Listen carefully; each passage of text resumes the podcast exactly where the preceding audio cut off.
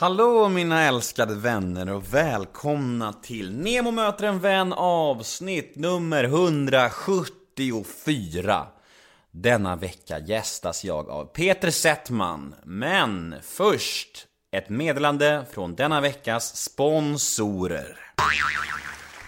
Även denna vecka så har jag med mig mina vänner på Kids Brand Store som sponsorer för Nemo möter en vän. Och när jag gick i högstadiet för många år sedan så var replay jeans något som jag verkligen trånade efter. Jag minns det så väl hur alla coola killar hade replay. Det var något som de snygga hade, coola gänget. Men jag hade det inte och jag fick det aldrig. Mina föräldrar sa alltid nej.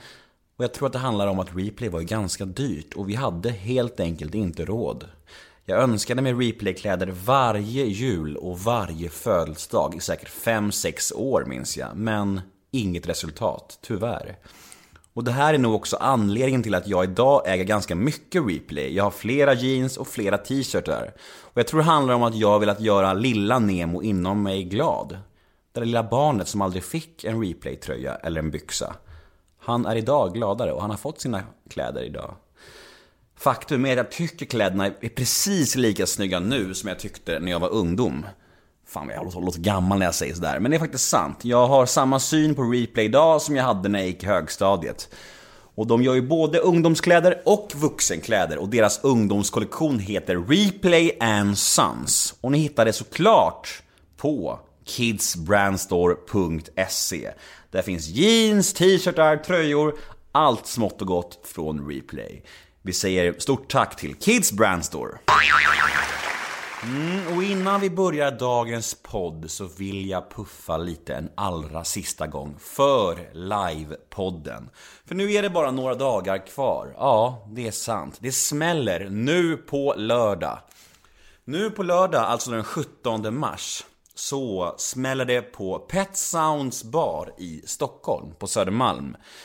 Jag, Jakob Eklund, Filip Berg, Carolina Gynning och ja, ni, alla älskade lyssnare. Vi ska ha en magisk kväll ihop. Det kommer bli fantastiskt kul och det kommer bjudas på överraskningar och det är Ja, det kommer bli grymt tror jag. Och eh, alla sittplatser är slut, men det finns några få ståplatser kvar och ni hittar de biljetterna på biletto.se. Sök bara på Neo möter en vän där så hittar ni biljetterna. Jag tror det finns 3-4 biljetter kvar bara, så det är nästan helt slutsålt. Den här kvällen vill ni inte missa och den kommer inte att bli ett poddavsnitt. Det är liksom exklusivt bara för de som närvarar. För hardcore-fansen helt enkelt. Så jag hoppas verkligen vi ses nu på lördag 19.00 Pet Sounds bar på Södermalm i Stockholm. Väl mött. Men dagens podd då? Peter Settman. Mm, en legend inom media-Sverige. Alltså ett geni skulle jag säga. Han är, han är en företagare, komiker, skådis, regissör. Ja, han är verkligen imponerande och eh, jag åkte till Peters kontor i stan, i centrala Stockholm och eh, ja, det kändes som att vi fick till ett bra snack. Jag tror att ni kommer gilla det här och eh, ja, jag hoppas det i alla fall. Jag heter Nemo Hedén på Twitter och Instagram. Hashtaggen är NEMOMÖTER. Gå gärna in och gilla oss på Facebook. Nemo möter en vän heter vi där. Har du några frågor eller önskemål gällande podden eller ja, vad som helst, skicka det till nemohedén gmail.com Och min hemsida är www.nemoheden.se där finns information om podden, föreläsningar, min stundande bok, ja, you name it. Och eh, podden, den presenteras precis som vanligt av Radioplay och klipps av den eminenta Daniel Eggemannen Ekberg. Men nog om mig, dags för Nemo möter en vän avsnitt nummer 174. Gäst Peter Settman. Rulla gingen. Nemo är en kändis, den största som vi har. Nu ska han snacka med en kändis och göra honom glad. Yeah, det är fullkomligt Nemo är en osar kändis, kändis. den största som vi har. Nu ska han snacka med en kändis och göra honom glad. Yeah. Eh, vi kör igång Nemo möter en vän med Peter Settman. Hallå? Hej Peter! Hej, hej, Hur mår du? Jag mår faktiskt just nu väldigt, väldigt bra. Jag stormar in i, i rummet. Eh, jag mår jättebra. Jag har haft en... Jag träffade Björn Ling som eh, är skådespelare. Björn eh, Starin känner en del. Hans gamla efternamn. Han spelar ju Jack Värmland i Sköna. Eller Jack Värmland. Och, Kultrollen, Pölsa i Smala Sussi. Exakt. Och Björn och jag, vi har liksom så väldigt, väldigt långt mellan gångerna haft kontakt. Men en bra, en bra känsla. Och nu pitchade jag en idé. Eh, En komediidé för honom. Och det var väldigt roligt att göra det, för jag tycker själv idén är väldigt bra. Eh, En väldigt bra idé. Och han gick igång på det. Väldigt mycket. Så precis i detta nu så, så var jag, det, jag bara inser att det är det här, därför jag älskar att göra det jag gör. Att eh, någonting som inte finns tar någon form, något abstrakt blir en, en idé som leder till något. Så testar man det på en annan kreativ person och så, så bara uppstår någonting. Och då, då inser jag att jag, jag älskar verkligen det jag håller på med. Jag, jag gör verkligen det. Så jag var tvungen att, att berätta det för mina kompisar och kollegor som ska iväg nu och prata lite om den här idén. Så att, hur som helst. Och så håller vi på att utveckla en annan sak. Ett jätteavancerat eh, en thriller om vad som händer eh, i världen om en smitta likt ebola. Eh, eh, in, att man inte lyckas kontrollera en, en sån smitta utan att den bara liksom tar Går- över. går lös. Går lös. Vad händer då? Vad händer i, i ett samhälle som ser sig som ett humanistiskt samhälle eller en full demokrati när, när ens medborgare kan delas in i vi och dem? Och det är någonting vi håller på och jobbar med och den serien tar just nu så här kvant, vad säger man, språng. Jättesprång. Från att ha varit en väldigt bra pitch till helt plötsligt, oh, du vet, uh, woff, det blir en, men jävlar vad bra det blev. Eh, Eh, så att du fångar mig precis när jag är som, så här glad inte så starkt glad som det var. Det var bara bra möten sen jag kom i morse. Men det är ju fantastiskt. Vad härligt. Vi sitter på ditt kontor va? Ja, det stämmer. Brain Academy. Det här är Brain Academys Stockholmskontor. Det går bra nu. Vi finns lite överallt. Det är inte värsta grejen. Det är Stockholm, det är Düsseldorf, det är Helsinki och Los Angeles. Det är- nej, det, nej, det är, två är det det är två kontor. Ja. Så vi har ett kontor. Snart kanske fyra. Ja. Vem vet? Ja. Düsseldorf och Helsingfors upcoming entertainment cities. Jag kan se det framför mig när du ska skicka folk till, du ska till Helsingforskontoret. Alla bara, nej, nej, nej. Nej, varför? Jaha. Nej, men du, du har en jävla bra känsla för det finska. Du blek, Men- blek och sådär. Ja, nej, jag, eh, ja, men vi, vi sitter här på, på Jungfrugatan i Stockholm. Här har vi suttit i drygt, ja nu är det två, drygt två år. Så det här är Brain Academy. Och härifrån Stockholm så kör vi saker som vi producerar för Sverige, Norden men också Europa. Eftersom vi har några projekt som, som är europeiska. Men sen ett år tillbaka så öppnade vi kontor i Los Angeles. Och där sitter, där sitter, där sitter fem man. Eh, amerikaner. Riktiga amerikaner. Eh, och eh, jobbar med det som Brain Academy eh, producerar. Framförallt utvecklar nu, för, förhoppningsvis producerar. Eh, för då den amerikanska marknaden. Mm. Och det är förstås tusen gånger svårare gissar jag på. Ja, men visst är det det. Det är ingen snack om saken. Alltså Amerika eh, och Nordam alltså Nordamerika är... Det går inte att jämföra ens. Det, för det första så skiljer det sig åt rent principiellt ehm, typen av idéer som fungerar. Eh, och jag skulle säga att affärs, affärssidan är mycket väl, den är mer utvecklad i USA men också på helt andra principer än i Sverige och Europa. För vi i Sverige och Europa, vi har varit, vi, ska vi producera drama, eftersom det är viktigt att säga, vi gör bara dramaserier numera. Det kan vara komedi dock, men alltså tv-serier, eh, sånt du ser på Netflix eller SVT eller TV4. Men det är inte underhållning, det är inte sport eller reality, utan Brain Academy gör bara drama. Mm, och då ser det ut i, liksom, i vår del av världen så gör vi många gånger samproduktioner mellan Sverige och Norge och Danmark och ibland gör vi saker tillsammans med Frankrike. Och Tyskland har alltid varit en stor finansiär i, i Beck. Mm. Eh, Även. Wallander och Johan. Falk också va? Ja, ja visst. Vi har liksom, vi är så små länder så vi måste ta hjälp av varandra för att Mm. kunna finansiera projekten. Medan USA förstår de inte vad vi håller på med. De säger, vadå samproduktion, vad betyder det? Ja, men att man, att man delar på kakan. Mm. Nej, nej, vi äger väl allt. Så i USA man inser att du kommer till Death Star, den är lite större, där man bokstavligt talat man, man väljer att äga allt. Och det, är en, det kostar mer. De tjänar också mer om, de, de, om en, en tv-serie blir en framgång där. Så gör ju den i stort sett alla nyckelpersoner till miljonärer. Eh, så de, det är en industri som, som jag de här, de här två åren som jag har liksom fart fram och tillbaka Pendlat.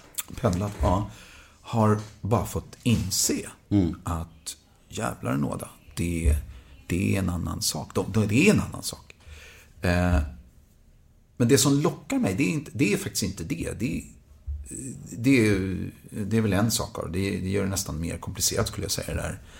Att de är så jävla affärsdrivna. Det handlar oerhört mycket om det. Men det som lockat mig, det är att USA har så enormt många fler tagare av idéer.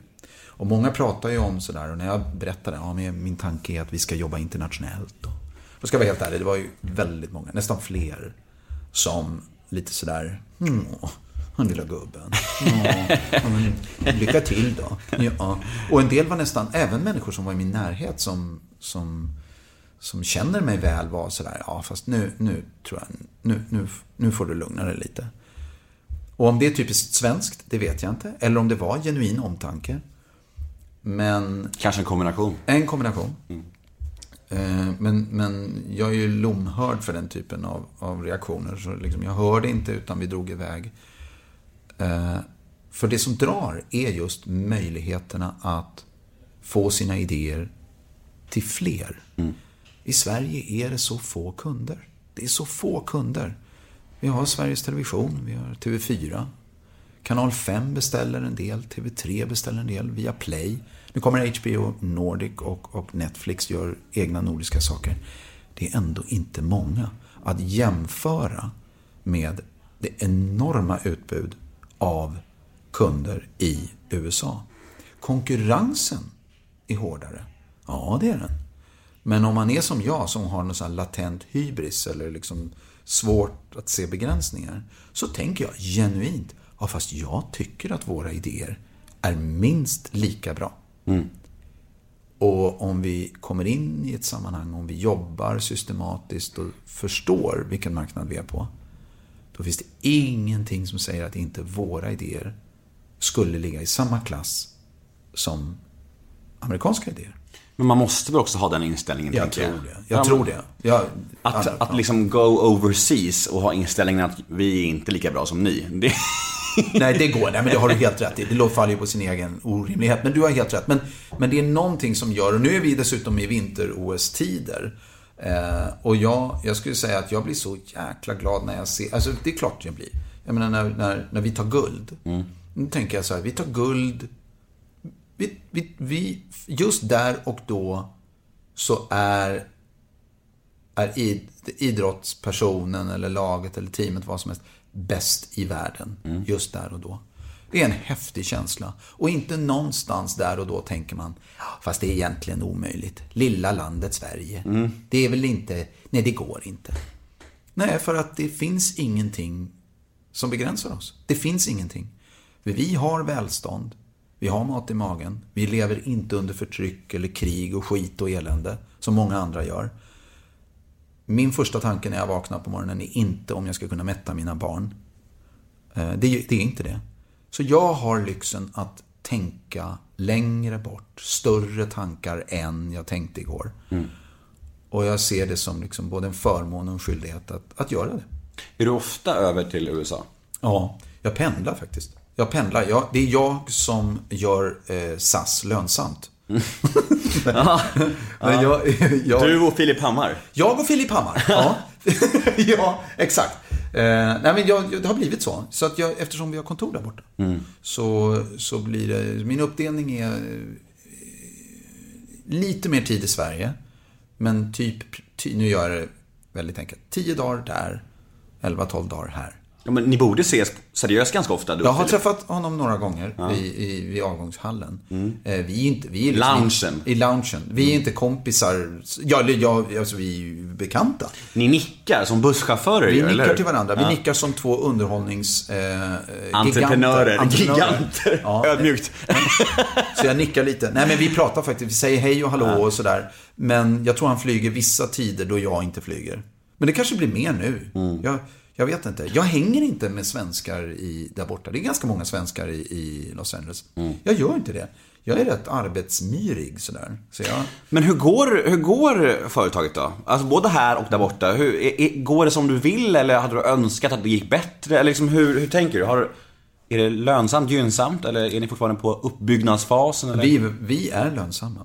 Och har varit det sedan dag ett. Och det gör ju... Grattis. Tack. Eh, Eh, det är nog bara någon sån här eh, del av mig som... Man ska inte underskatta att, att eh, rent företagsmässigt vara ett lönsamt bolag ger, ger råg i ryggen och gör att du kan attrahera också. Att, eh, folk tar dig på allvar i att så här, ja, ni vet nog vad ni gör. Det ska man inte underskatta. Alltså det, det ger bara en, en extra guldstjärna. Det betyder inte att det är allt, men, men över tid måste ett företag vara lönsamt. För annars är man inte oberoende. Annars blir man faktiskt bara, det, det, det funkar inte. Nej.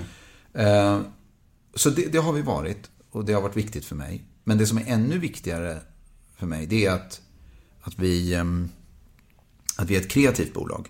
Att vi är ett kreativt produktionsbolag.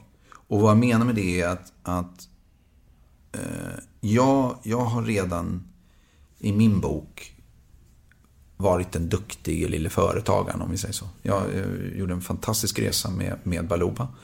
Och, och Baluba finns och frodas och växer och är- klarar sig alldeles utmärkt. Jag, menar, jag är ju inte där längre och, och jobbar inte där och har egentligen inga band mer än känslomässigt att jag bryr mig om dem. Men, men så här, lite duktig pojke, den, jag var företag, det har jag gjort. Så det är inte den resan jag är ute efter. Jag är inte ute efter att bevisa någonting. Den här gången, och det här vet jag för jag gjorde en ganska rejäl nollställning i mitt liv innan jag gjorde det här, var att jag, jag vill ge, starta ett genu, alltså genuint kreativt produktionsbolag där produktionerna, hög kvalitet, blir ledord.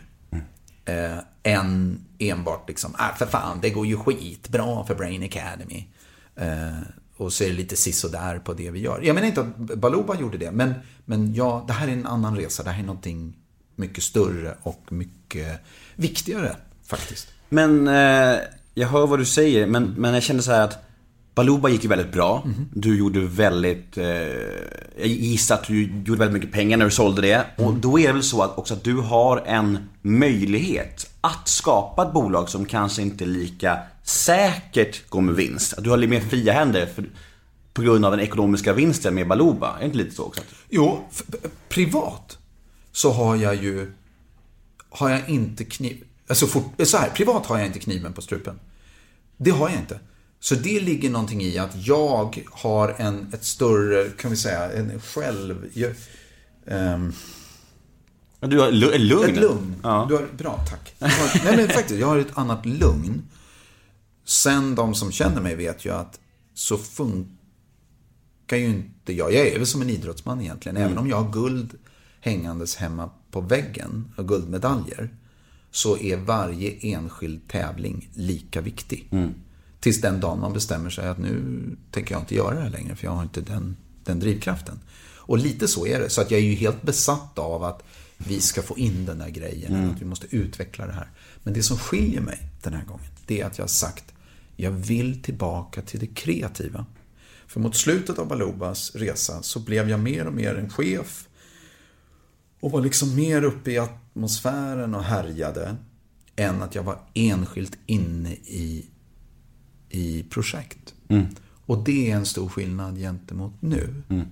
Och det här var någonting som ja, det hände väl typ sådär när jag, ska se, från att ha varit, jag, det här var något som kom faktiskt för mot slutet av min Baluba-resa att jag kände så fan, jag, jag känner mig inte... Från att ha varit gas och att jag, fan det är jag som... Jag tycker det är lika roligt. Jag tycker det är jätteroligt att gå till jobbet. Så började jag tycka att jag inte var lika... Jag, jag tyckte att jag kom med samma svar på problem. Jag, jag, ja, men då tycker jag man gör så här. Alltså jag började bli väldigt... Men jag hämtade ur rutinbanken. Snarare än att jag tänkte nya tankar eller såg nya möjligheter. Och hade hållit på i 26 år med Baluba. Oj jävlar. 26 år. Och jag har gått till samma företag med samma höga energi. Men nu kände jag att det inte var så. Och då, då tror jag att jag behövde också ta den känslan på allvar. Det här var högst bara mitt eget personliga. Hur länge kände du den känslan innan du gjorde slag i saken att eh, sälja? Ja, men faktiskt. När jag sålde, det här är lustigt. När jag sålde det, då hade jag fortfarande den. Då var jag fortfarande tjoho! Då, då, var- då, då var jag i det. Så det, det här är efter jag hade sålt det. Det hade gått kanske två år. Två, t- två, två, tre år. Något sånt. Då först började det bli så här. Jaha, du var kvar när du hade Ja, sålt? jag var kvar. Ja. Jag var kvar och, och... För det där är ju typiskt, vet. Entreprenören säljer och sen pang, en vecka senare så bara Jiho! Så drar man ut och bosätter sig någonstans. Bara lycka till allihopa. Jag tycker man ser det i alla branscher. Jag vet, jag vet inte hur många sista sändningar Peppe Eng har haft. Åtta, åtta stycken så här. Nu är det sista, kaffe, tårta. Så bara går det några veckor och sitter han där igen och myser. Man bara, vad fan. Det går inte, de kan inte. Nej, och, och Peppe Eng i mig eh, fanns... Peppe Engen i dig. Ja. Det finns en Peppe Eng i oss alla. Ja, verkligen. Ja, och Peppe Engen i mig var kvar. Men, men jag blev också lite som den pinsamma tonårsfarsan tror jag. Mm. Efter ett tag, du vet, du vet, man öppnar dörren. Jaha, här sitter några medarbetare. Eh, Hallå, hej, vad gör ni? Ja, shit. Och, och de var så här, "Eh, vi, vi sitter och utvecklar. Ja, okej, går det bra? Och så man känner, vad fuck, vem i helvete håller jag på att bli? Har inte han slutat? Ja, men exakt. Den där jävla. Så att jag, jag behövde göra en noll, Jag behövde verkligen nollställa. Och det gjorde jag med besked. Så jag, jag, jag sa upp mig från mitt eget bolag. Nu slutar jag. På måndag kommer jag inte tillbaka. På riktigt så här, boom, ja, på måndag kom jag inte tillbaka. Jag gjorde upp med alla mina programledare. Jag, tack, jag sa upp mig från, från Så ska det låta. Jag sa upp mig, för jag hade ju några andra grejer borta jag, bara- jag slutade med allting. Så- Pang bom! Ja, så, så här, Och folk tänkte bara, jag har inte jag har fått någon knäpp eller kris. Men det hade jag inte. Det var faktiskt bara så att jag tror att om jag... Om, jag, om man ska tänka nya tankar. Då, då, för det kom inga nya tankar, det är viktigt att säga. Det kom inga nya tankar till mig. Men ska man tänka nya tankar, då måste man försätta sig i ett läge då det är på riktigt, där du har klippt alla förtöjningar. Så det gjorde jag. Eh, Jag ville inte bli sedd, jag ville inte se på mig själv som programledare, jag ville inte se på mig själv som företagsledare, jag ville inte se på mig själv som någonting. Nej. Och där gick jag och sparkade liksom i gruset. Det är nästan som ett, ett eh, knackigt förhållande som, som man försöker ta slut på. Alltså om man hänger kvar i det så här, då, då blir det så här, då blir det bara geggigt. Så här, man måste bryta helt för att kunna börja något nytt liksom. Det är jävligt sant. Det, var, det, det är precis det jag gjorde. Och, och, och var singel. Där satt jag på någon stubbe Hur länge var du singel? i några månader. Och hur är du då? För det, det är alltså en, en, en väldigt intressant, eh, en av mina frågor här faktiskt. Det här med, är, för när jag kom hit, du, du flängde runt och pratade med folk och gafflade och, och var, och det var så här. När jag såg dig springa runt här och var glad och, och prata med alla. Det var liksom cementerade bilden jag har av dig, att du är så här. Hundra boll- bollar i luften och, och har jättesvårt att koppla av och bara liksom så här gör massa. Är, kan du slappna av? Kan du göra ingenting? Är du bra på det? Ja, det är jag faktiskt. Eh, Du, du ljuger. Nej, jag, ljuger. jag tror inte jag ljuger. Jag gör nog inte det. Jag ska vara... nu, det är lite lustigt det du säger. Du kom ju verkligen in här på kontoret när jag var... Wow! Alltså verkligen. Intervjun började 40 minuter sent, bör, Ja. bör tilläggas. Det bör tilläggas. Ehm, nej, jag var... Jag var verkligen spelad. Men jag, lika så kan jag vara när jag är helt mig själv och bara avslappnad. Eh, och jag, det har inte alltid varit så dock. Det är viktigt att säga. Men Men tycker du att det är lätt att åka till Kap Verde-öarna med barnen och stänga av telefonen i en vecka? ja, Ja. det gör jag. Ja, det tar ett tag att göra en sån nedvarvning. Men, men jag skulle säga, för jag har fått en, både av omtänksamma medmänniskor och andra som säger så här, men blir du aldrig utbränd? Går- Har du inte gått in i väggen? Tappar du inte lusten? Tappar du du vet så. För mig handlar det om att jag har hittat min, min motpol i det här. Wow. I fullständig Eh, Jag trivs väldigt bra i mitt eget ensamma sällskap. Jag behöver dock vara det. Jag behöver vara själv. Med mig själv. Eh, Självvalt sådär. Eh, Jag, jag mediterar.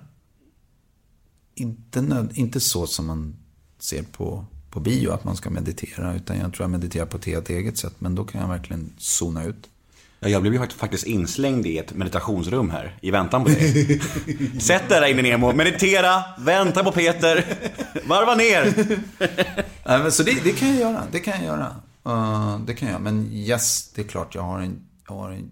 Jag vet att jag har ett högt varvtal. Jag vet det. Jag har det. Alltså jag, jag, jag, det, det vet jag. Alltså förstår du? Jag, så att jag, jag, skulle jag slå ut mitt varvtal på en vecka så skulle det fortfarande vara högt. Men när vi ändå pratar om det, du säger att du har haft eh, närstående och anhöriga som har påpekat det här med utbrändhet och är du inte orolig? Har du någonsin känt själv att du haft tendenser att, att jag vet inte, eh, utbrändhet eller gå in i väggen eller något sånt där? Ja, det har jag. Det har jag. Och en, en gång blev väldigt, eller kanske en eller ett par gånger, men var väldigt tydligt. För då, då packade jag på högt tempo. Eh, jag, högt tempo med mycket på jobbet och med många järn i elden som det heter. Och så hade jag börjat styrketräna samtidigt. Och, jag styrk, och då går jag in för det. Då blir jag ju liksom helt jävla tossig i det. Då Manisk. Jag, manisk i det då. Alltså jag sliter och drar och tanig är jag ju. Jag har ju inga muskler på kroppen. Så att jag drog ju slet med de här stackars nerverna och, och skinntrasorna. Liksom drog. Vilket gjorde att när jag satte mig i bilen eh, och kom till jobbet. Körde in bilen i garaget. Då var det som att när jag hade stängt av nyckeln så bara, shit hur kom jag hit? Och så började det liksom nästan så här snurr. Och jag bara, jag tror jag svimmade. Typ jag bara, rum. Och sen vaknade jag till. Och då hade jag suttit i den jävla bilen. Och, och bara, ja, jag måste ha varit utmattad. Nu du. Jag sa det till mina kollegor när jag kom upp så här, du, jag tror att de, herregud, det där är farligt. Ja, det där var ju inget bra. Så då, då, då tänkte jag, nu får, du, nu får du slå av lite. Nu måste du, måste du dra någon lärdom av det där. Gjorde du det? Ja, det gjorde jag väl. Jag, jag lugnade mig lite när jag... En dag eller två nej, men chillade jag du? lugnade mig. Ja, men jag säger nej, jag ska inte styrketräna på det Nej, jag sättet. fattar. Eller jag ska inte ta det faktiskt lite lugnt. Så det gjorde jag. Men det är viktigt att säga att jag... Annat än det. Så är jag...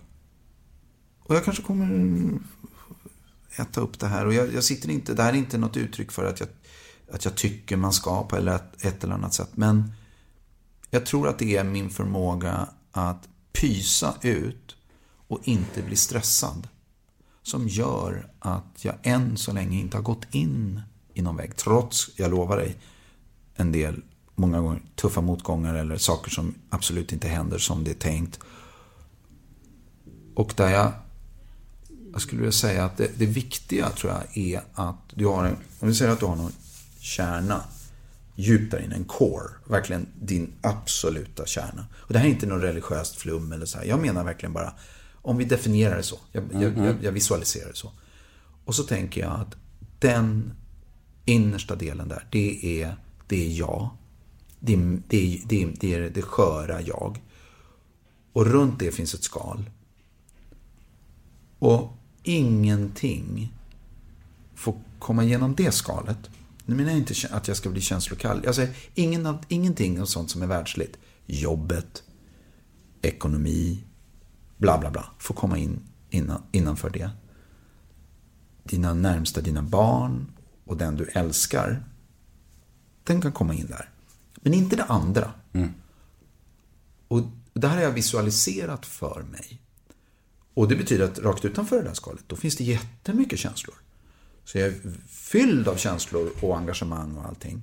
Men när jag känner att en motgång eller en besvikelse eller en stress tar sig, jag kanske är trött eller jag har inte, skött, jag har inte ätit tillräckligt. Du vet, någonting. Så jag börjar känna, nu närmar det där sig skalet. Då hjälper det mig att visualisera och då har jag bara bestämt mig. Ingenting är så viktigt att det får komma in där. Ingenting.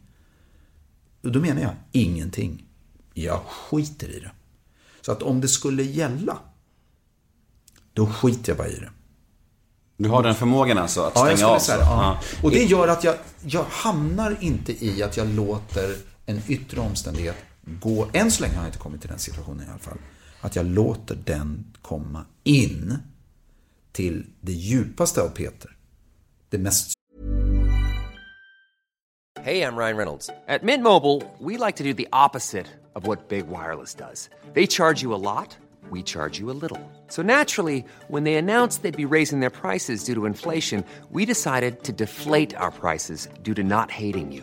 That's right. We're cutting the price of Mint Unlimited from $30 a month to just $15 a month. Give it a try at mintmobile.com slash switch. $45 upfront for three months plus taxes and fees. Promo rate for new customers for limited time. Unlimited more than 40 gigabytes per month. Slows. Full terms at mintmobile.com. sårbara av Peter. För det är väldigt få grejer som förtjänar att vara där. För går den sönder, då är det tufft. Men är det samma sak när, när vi säger att du får en, en tung motgång i jobbet eller vad som Mm. helst. Stänger du av det då när du kommer hem? Eller tar du med dig det hem? Eller är det samma Ja, jag sak kan där? ta med mig det hem. Jag Kan kan ta med mig det hem. Jag kan ta med mig det hem och jag kan... ehm, och jag kan vara låg.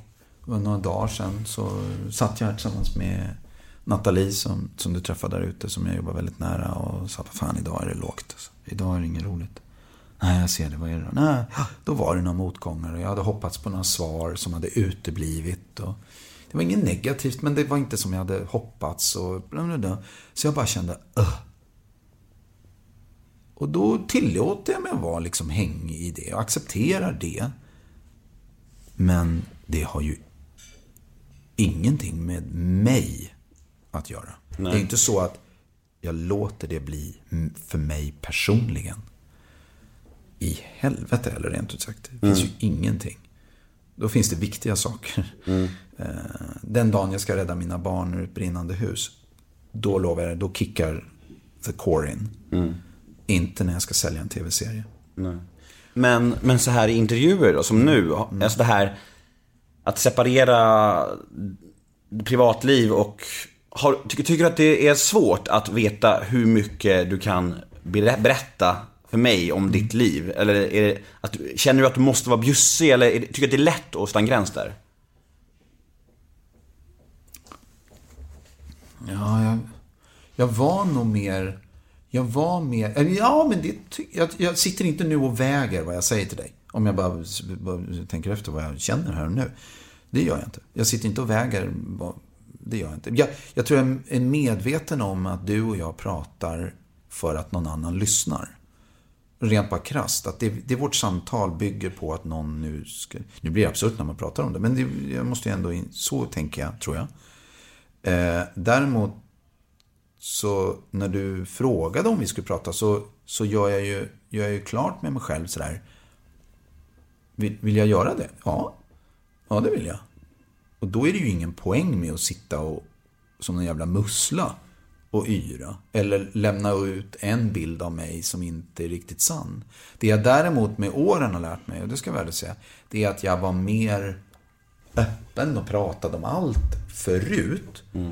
Och då kunde jag sen se, mm, vet när jag kunde gå tillbaka och lä- läsa om det, framförallt var det ju, det stod i någon tidning, så kände jag så här, men Peter, det där, det där, det, det kanske du skulle behållit för dig själv. Det var inte för alla. Jag kände mig bekväm där och då med den reporten. Men var det för alla?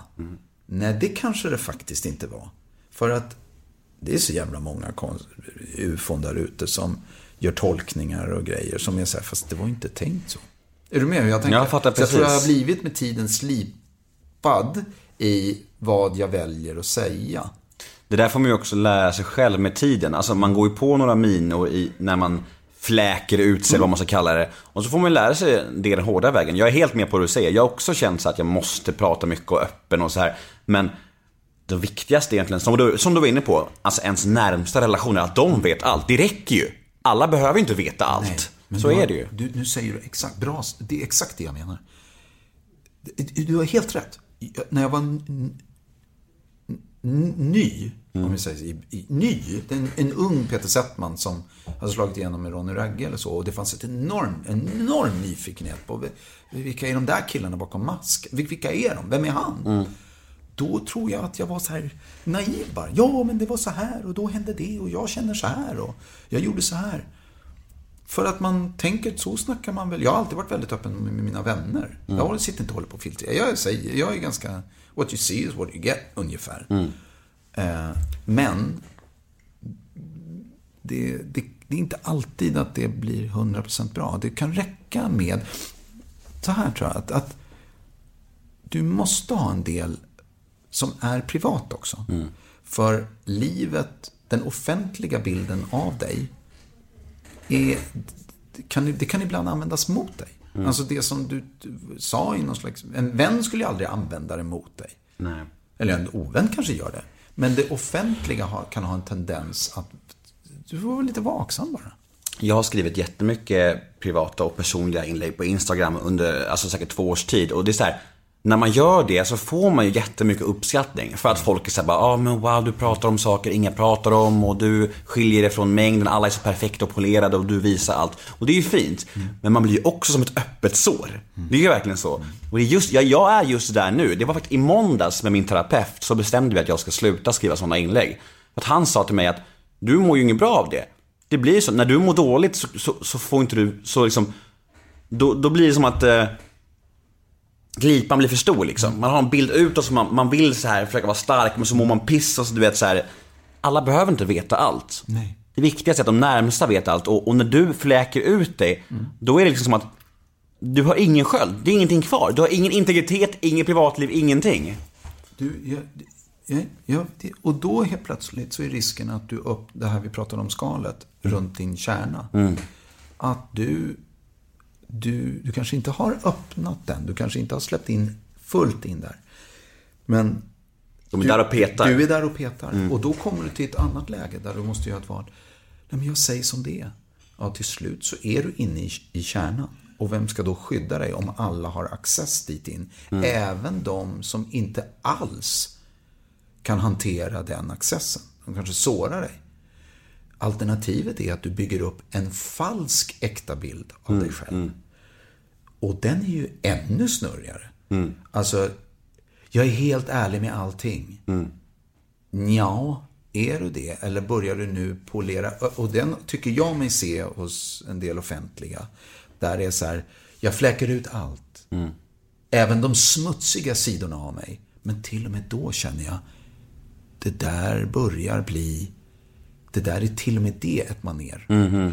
Exakt det Och jag känner att jag är. Ja, och jag har lite svårt... Jag, eh, jag, ett, man, ett, ett maner som är överenskommet, ett maner mellan Mm. dig och din publik eller dig och den som sitter på andra sidan. Har jag inget emot. Det är en överenskommet maner. Men i samma sekund som du säger så här är jag. Det här är jag. Mm. Så ska man vara jävligt vaksam på jag skulle nästan säga i samma sekund som du ställer ut dig och blir offentlig så uppstår ett maner. För det är så, det, jag har alltid trott att jag är så bra på att visa känslor för att jag kan prata om det. Det är så här, jag bara, men jag, jag är bra med känslor och jag kan ju prata om det och skriva om det.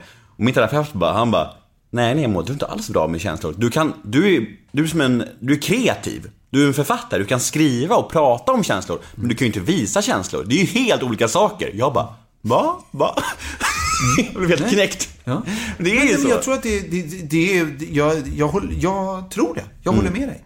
Hur, gammal, hur gammal är du? 30. 30. Ja, men när, du, när jag var 30, då hamnade jag, där, då hamnade jag i en, jag ska inte säga livskris, för det, det, det, när jag dör kan jag bedöma om det var en livskris. För det kanske kommer fler. Men jag kom till en stor vändpunkt. Då hade jag varit, eh, då, jag kom till något sjukt så här, ja så var det bara det här.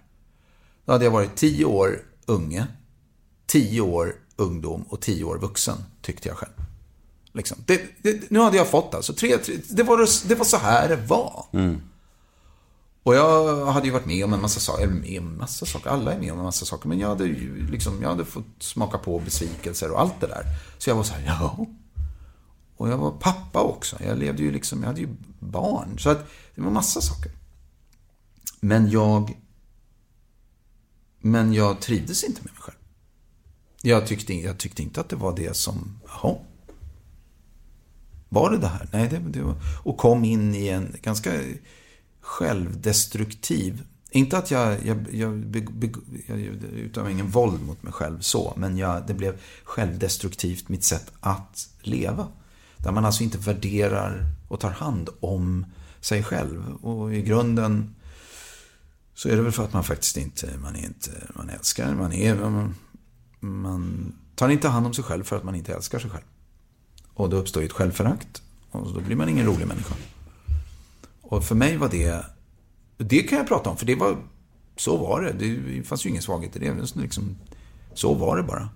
Men i det mötte jag, och det är vilket är roligt att när man hamnar i ett sånt läge, och så mötte jag människor som, som också hjälpte mig. Och jag gick i terapi och gjorde, liksom, verkligen tog tag i, vänta nu, har du sett man liksom, när jag var som nere på botten.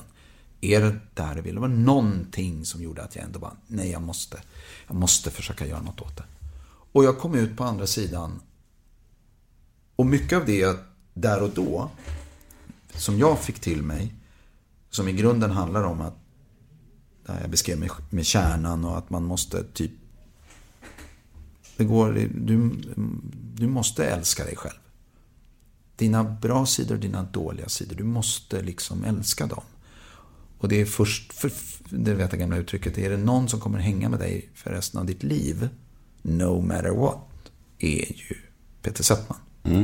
Och om du inte riktigt tycker om Peter Settman och kan göra honom till en riktigt, riktigt nära vän, då blir det svårt att hänga med honom i resten av ditt liv.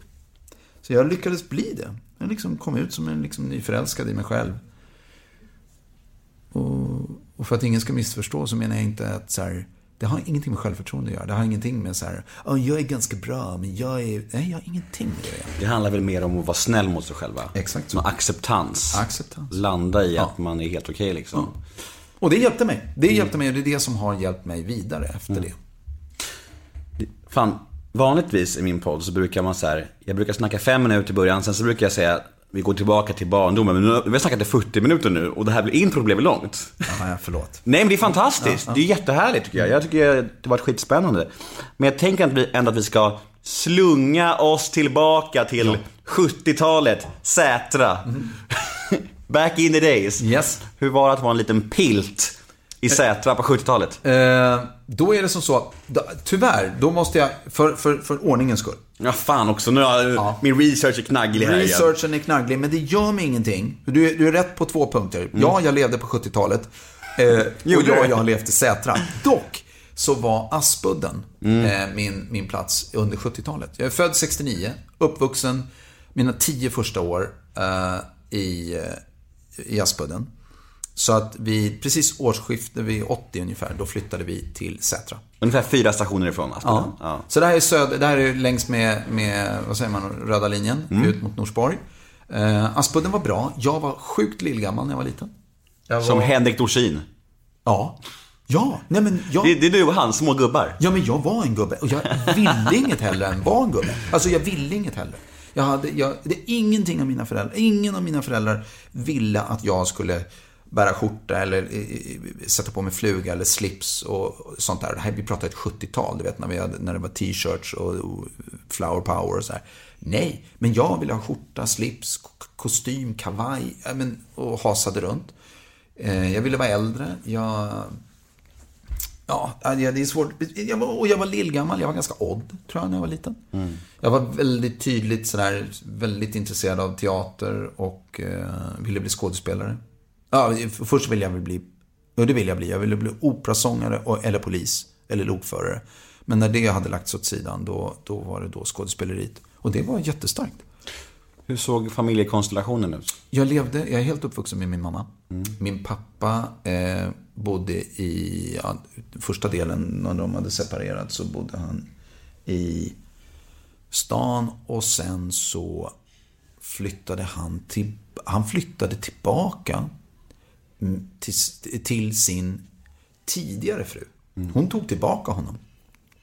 Det är väldigt fascinerande. Eh, Så jag hade som två familjer.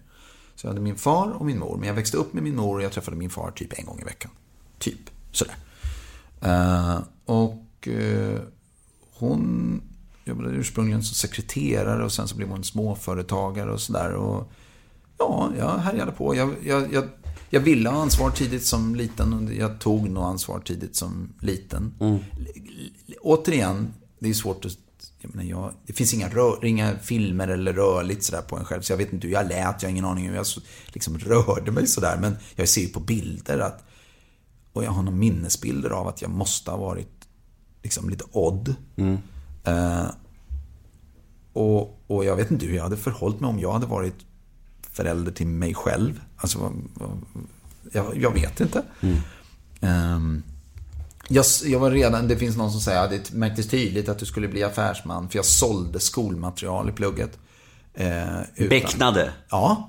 Nej, men alltså jag, jag, jag, jag var ju artig som barn. Jag var ju väldigt artig sådär. Jag, jag var ju inte någon bråkig jävel. Utan jag var ju artig och bocka och sådär. Så folk, jag var ju helt ofarlig tänkte folk. De litade ju på mig.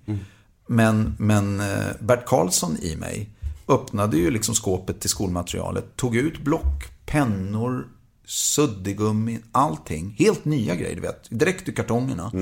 Och öppnade fönstret och under rasterna sålde jag de här grejerna till eleverna. Och, de, och de tyckte ju att, att den här, och jag fattar inte, vad- de kunde väl ha plockat den här pennan själv. Men det var någonting av det här vi lekte affär. Men det var riktiga pengar som gick i omlopp. Så jag gjorde ju liksom en dagskassa på, på 12-13 spänn eller något sånt här. Så vi har, vi har alltså gått igenom Bert Karlsson i dig, Peppe Eng i dig. Vad har vi kvar? Bet, beta av gubbarna i dig. Ja, de, de, de finns där. Så, så jag hade väl någon sån här längtan och tyckte det var kul att eh, upp, göra affär. Göra affärer. Tills de kom på mig. Då satte de lås på skåpet och förklarade att sådär kan man inte göra. Nej, nej, det fattar jag väl. Sen flyttade vi till Sätra. Så 80-talet var ju Sätra. Hur gammal var du då? Ja, men typ eh, 10-11.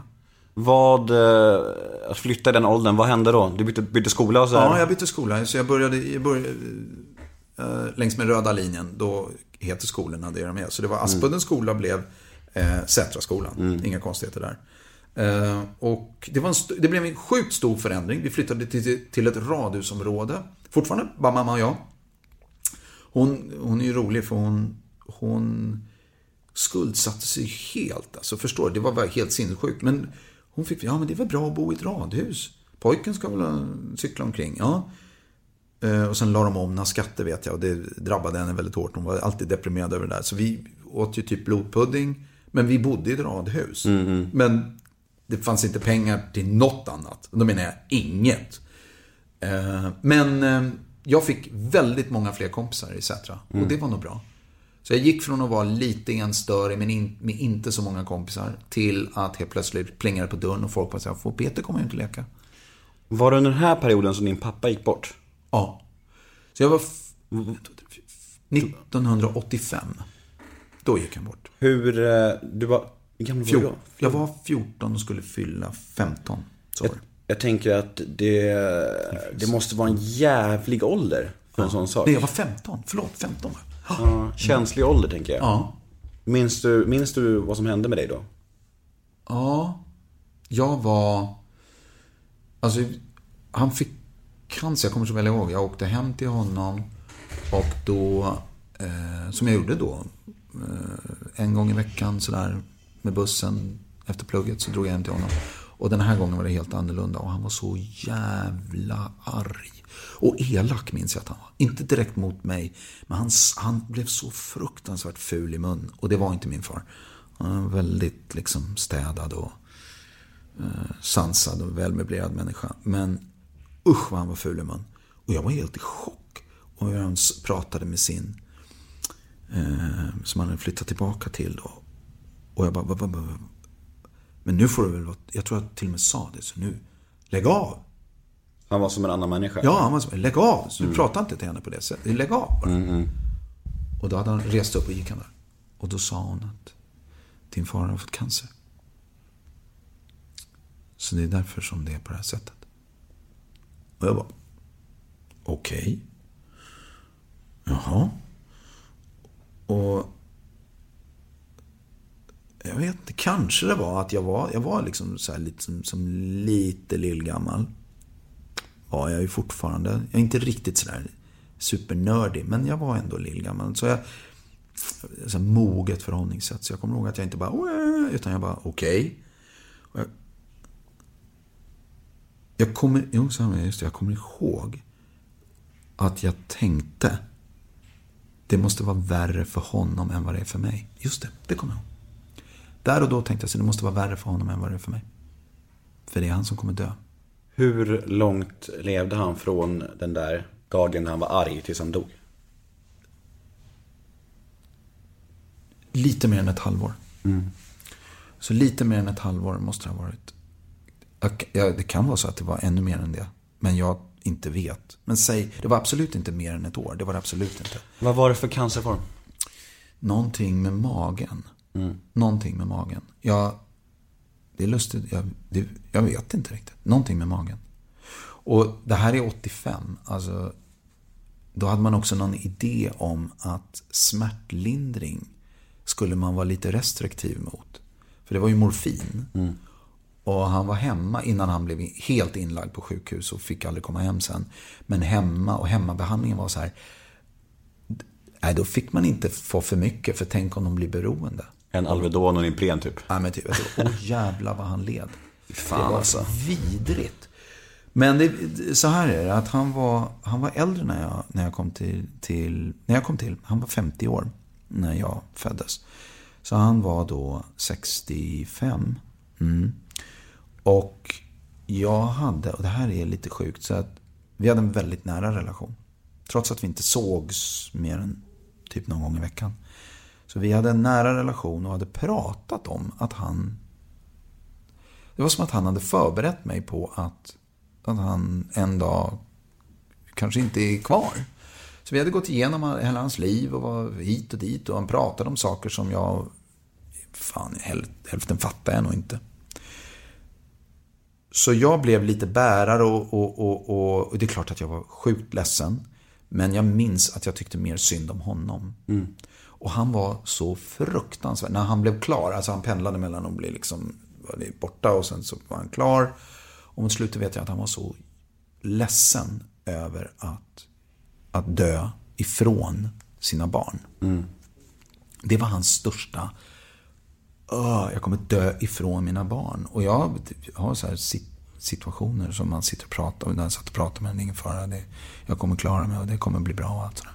Men sen är det ju så att när, de- när, de, när de blir så fruktansvärt dåliga mot slutet. Då minns jag det var en gång jag åkte, jag åkte upp. Det var nästan varje, just det, var, varje dag tror jag på slutet åkte jag till Södersjukhuset.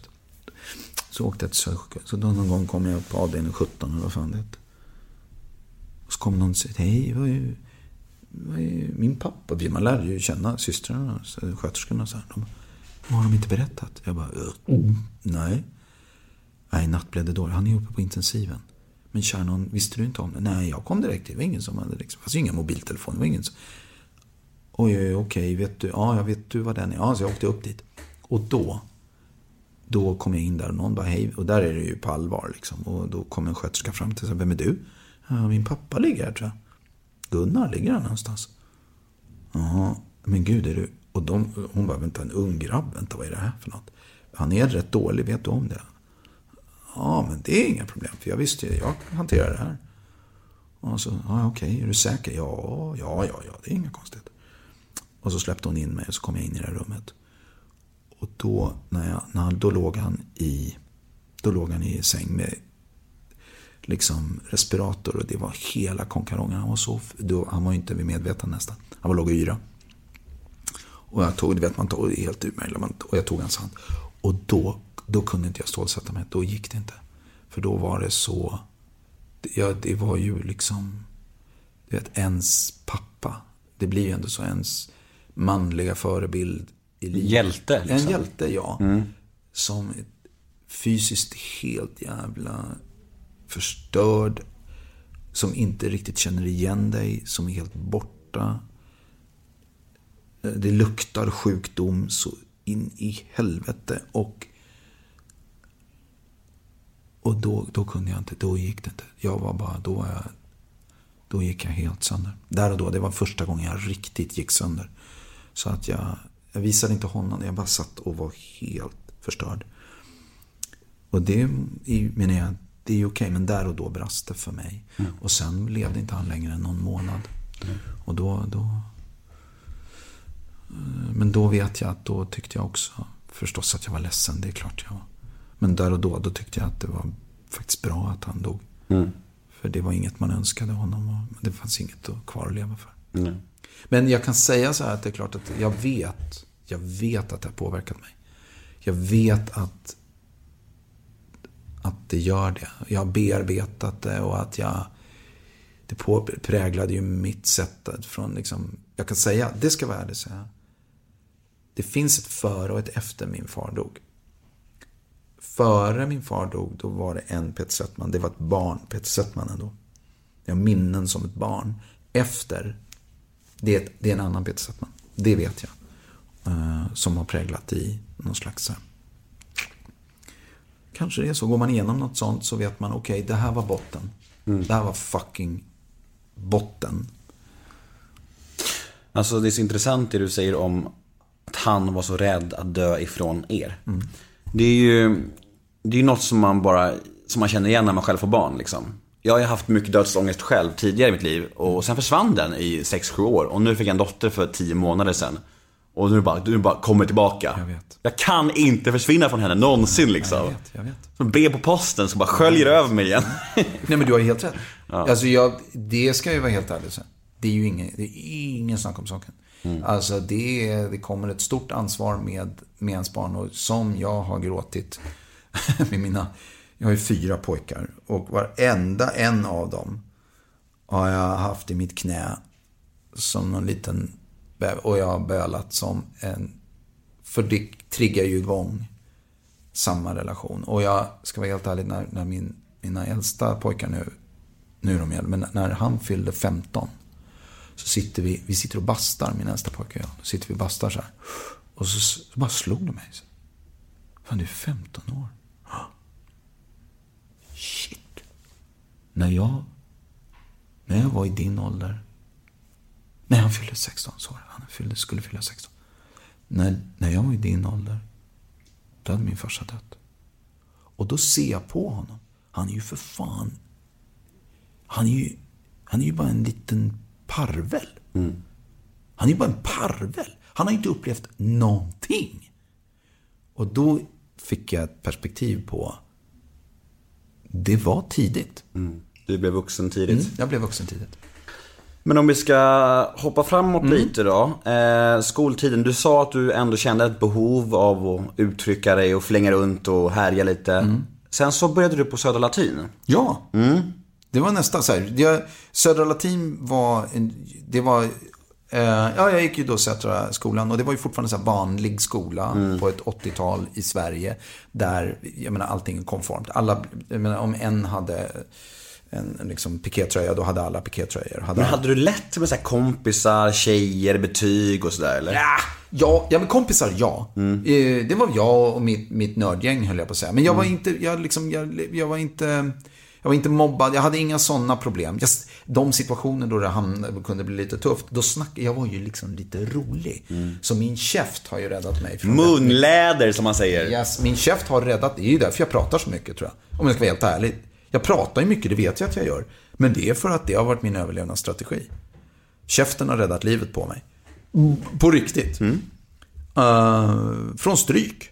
Och om du är lite ful som unge, för jag var ju inte, jag, men, jag, var inte, jag såg ju inte liksom frän ut när jag var jag var inte ful, men du fattar vad jag menar. Alltså, En del ungar är ju, är, ju rena skönheter. De ser ut som gre grekiska gudar. Och de får brudar tidigt bara för att de är snygga och de har häftigt. Och de, du vet, så spelar fotboll och så. Jag var ju inte där. Jag var ju en, jag var ju en mes på det sättet. Jag, var, jag gjorde ingen sport. Tunn som en tändsticka. Töntig, gillade teater, prata, ja, men, ful cykel. Men du hajar vad jag menar, på riktigt. Det, det driver på. Det, det skapar, du, du hittar andra eh, eh, strategier för överlevnad. Så det vart inte mycket pöka i högstadiet? Inte mycket pöka. i- Det fanns inte, det, fann, det vart inget pöka överhuvudtaget ska jag säga i, i högstadiet. Jag var rena rama Ronny. Jag var, fan, virgin fan. Så jag var ju liksom, jag var, jag, nej nej nej, jag var ju tokförälskad i var och varannan eh, i, i högstadiet. Men precis i faktiskt skol, när jag slutade nian, då, jag hade en, eh, min, en av mina bästa kompisar, han gick i parallellklass. Han jobbade extra på Kappahl. Och det här är då, eh, vad fan är det här? Det är 85 är det här. Då sa han så här, du, du får inte ha det, för jag klädde mig ju som en farbror också. Han bara, du kan inte se ut så här på skolavslutningen. Du kan inte. Kom ner på Kappahl i Skärholmens centrum och gör en superfresh kostym. Så det var någon mintgrön historia, mi- midjekort med uppkavlade ärmar och det var liksom, så jag, sport, jag hade cykeldojor, så gråa cykelpjuck. Jag såg ut som som Niklas Wahlgren i filmen G. Alltså, sådär. Och jag kommer ihåg att när jag kom till skolavslutningen så var alla bara Men shit vad fräsch du är. Du är superfräsch. Var du typ såhär wow. Och jag bara Den här nyvunna. Och det var ju bara på ytan. Jag bara kommer ihåg att jag Det hände ju inget. Det blev ju ingen pöka ändå. Men jag minns att känslan av och det här menar jag. Jag hade sett en, satt en ära i att vara lite nördig också. Så här, ingen ska säga åt mig vad jag ska på mig. Det är ju en jävla styr... Alltså integritetsmässigt så, så var jag ju untouchable. Men det var ju inga brudar. Nej. För ingen vill vara ihop med en kille med sydda pressveck och en pullover. Men, pr- men pratade alla som Ronny också då, eller? Shit fan vad, vad snygg du är. Märkligt. Nej, ja, det är konstigt. Runt omkring mig var de bara som, som förbytta. Ja, precis. Nej, men, de, men, men det det gjorde var att jag bestämde mig när jag skulle börja Södra Latin. Att nu jävlar, nu får du, nu får du skärpa till dig. Mm. Du kan inte gå runt... Du, alltså du behöver, bara för att du är som du är. Det behöver du inte göra om. Men, och du kan nu göra ett val. För nu, går, nu kommer du till en skola där ingen vet vem du är. Ingen har en aning. Så är du blyg så behöver du inte vara blyg. Är du gapig behöver du inte vara gapig. Du behöver inte ta med dig hela kappsäcken, om du förstår vad jag menar. Så för mig var att byta plugg kanon. Och då bestämde jag mig för att var inte supernördig. Du behöver inte förstärka det i någon slags idé om att, att det var, gjorde mig speciell. Så jag blev lite mer, jag köpte mina första jeans till exempel. Och på Södra Latin var ju det bra, för det var ju röda latin. Du vet, det, var ju, det är ju enda skolan som hade så här 78% kommunister när det var skolval. Så jag hade ju jeans på mig. Jag såg ut som en ung moderat när jag var liten. Vet, som med, sidobena och, och hasa runt. Eh, så jag, jag, jag blev mer, liksom, lite mer kultur... Välkommen till Däckteam! Nya däck. Ah, här! Rätt däck! Och där! Snyggt! Ha! Ja! Där satt den! Easy! Kör säkert med Nokian Hacka sommardäck. Aktivera hackaskyddet och trygga semesterresan i sommar. Däckteam, vet vilka däck du behöver. Med Tres tilläggstjänst Tre världen företag blir business enklare när du reser. Mejla från strand i Thailand. Eller videokonferens från USA. Med tjänsten kan ditt företag surfa och ringa i 80 länder. Välkommen till Tre företag. Knutte gick där.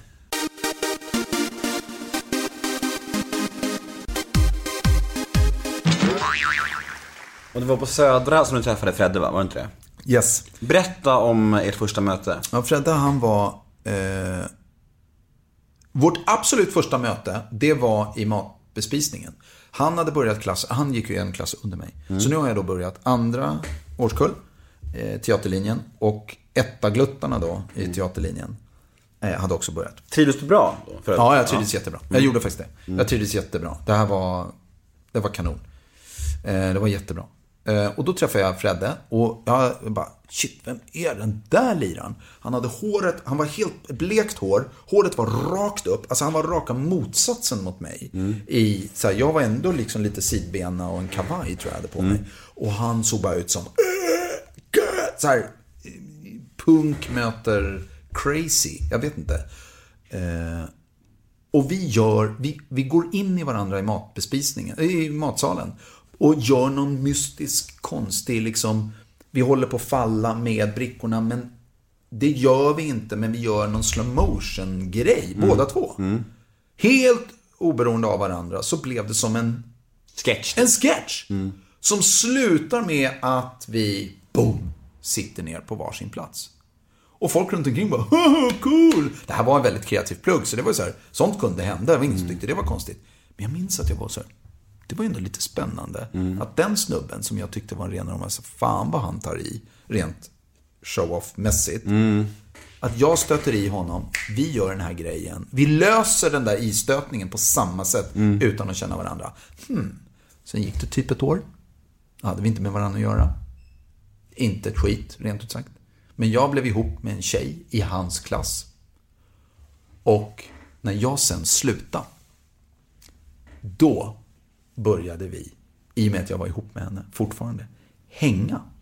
Då kände jag mig inte hotad av honom och han kände sig inte hotad av, av mig. Och då, då träffades vi. Och mer så här, tog någon bärs och satt och snackade. Och, och då kom allt det här med att han satt och skrev sketcher och, och satt och, som han är, sjukt kreativ. Och liksom, vänta, jag har en grej här. Så, vi bestämde, men ska bara du och jag ses en gång? Ja, det gör vi. Så vi sågs. Och då kom han, kommer jag ihåg, med en pizzakartong. En riktig pizzakartong. Jag bara, okej. Öppnar den och där ligger det bara lappar och servetter och skit med olika sketchidéer. Och så bara, åh, kolla på den här. Åh. Och där och då skulle jag säga våra, våra roller väldigt tydligt definierades. Helt utan konkurrens. Så blev det så här, jag älskade det han läste. Det var första gången, det var så, det var så fräscht. För jag var väldigt kritisk, jag tyckte ingenting var roligt. Jag tyckte det bara var vux, tråkig vuxenhumor på TV. Bla, bla, bla, bla, bla. Så jag var ung och arg och ville, ville göra mer humor.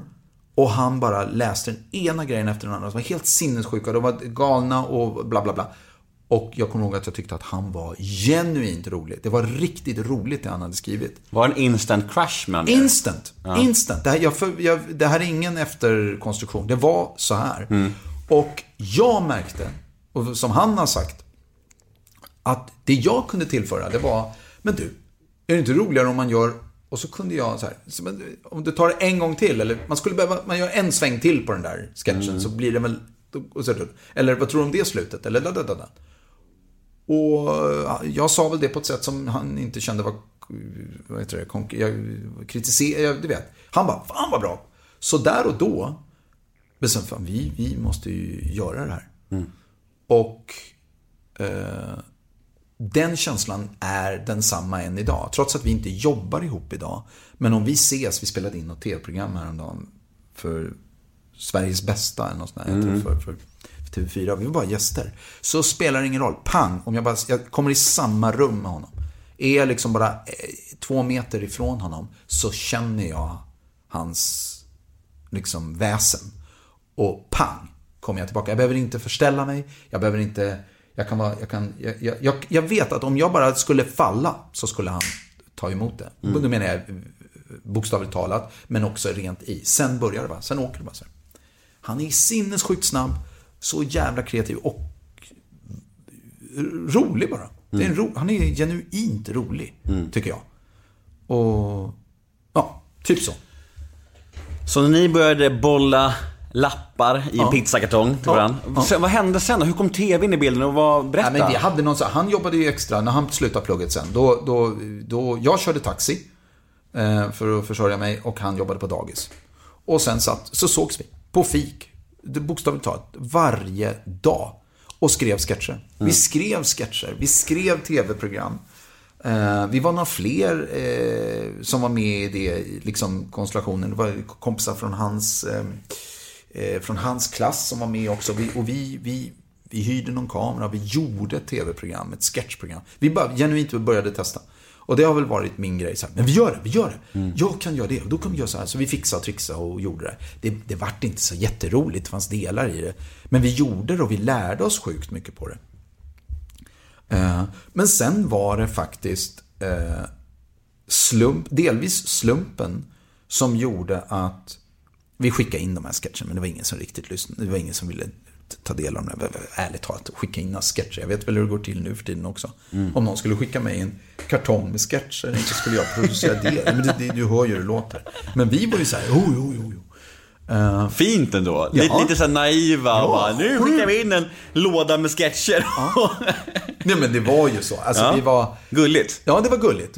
Och nu vet jag att nej, men det funkar inte så. Men, men det, är ju, det var inget som slog ner oss. Vi, och jag hade verkligen stark tro på att det här... Jag spelade ju lite teater. När jag inte körde taxi så spelade jag teater också. Så vi höll ju massa saker igång och, och sådär. Men hur det nu var så, så vid en tidpunkt så, så Gila Bergqvist, som heter Gila Bergqvist Ulvung numera. Hon, hon jobbade på, hon hade gått ett år över mig på Södra Latin. Och hon visste om Fred och mig och att vi gjorde sketcher och lite, så här, vi hade haft kontakt och så. Hon jobbade som programledare på Unga Tvåan i Växjö. Och nu skulle de göra något program och hon för, de behövde några sketcher och hon var så här, men typ ni kan väl göra det. Så hon lotsar in mig, oss, gentemot SVT. Och jag vet att jag, ja, vi ska göra såna här, vi skulle behöva några sketcher på temat lumpen, kommer jag ihåg. Vi bara, kanon! Och eftersom jag är dammsugarförsäljare och uppenbarligen så kom de gamla, inga problem så det fixar vi. Hur många sketcher ska du ha? Ja, En ha- låda? Ja, men typ var det så. Ja, vi hade tänkt kanske en eller två. Ja, men vi kan göra tre. Så snabbt ident... det- och det, tack. Snabbt identifiera, här har vi ett behov, här, bla, bla, bla. det gör vi, det fixar vi. Och så skrev vi de här, de tyckte de var roliga. Vi åkte ner till Växjö, spelar in de här sketcherna med en riktig, jag kommer ihåg att vi fick en riktig fotograf från eh, Filippo hette han. Fonsati. Filippo Fonsati och Martin Österberg. Ljudtekniker. Och då ska du veta, fram tills dess hade vi stått med våra egna kameror och eget skit. Och jag var helt så här, shit, det är en riktig jävla fotograf. Alltså det är en riktig, det är en vuxen människa. Och han visste ju vad han gjorde. Och vi gjorde våra sketcher. De blev rätt okej. De blev absolut okej. Tre plus. Ja, där och då tyckte vi ju att det var mm, alltså, femstjärnigt.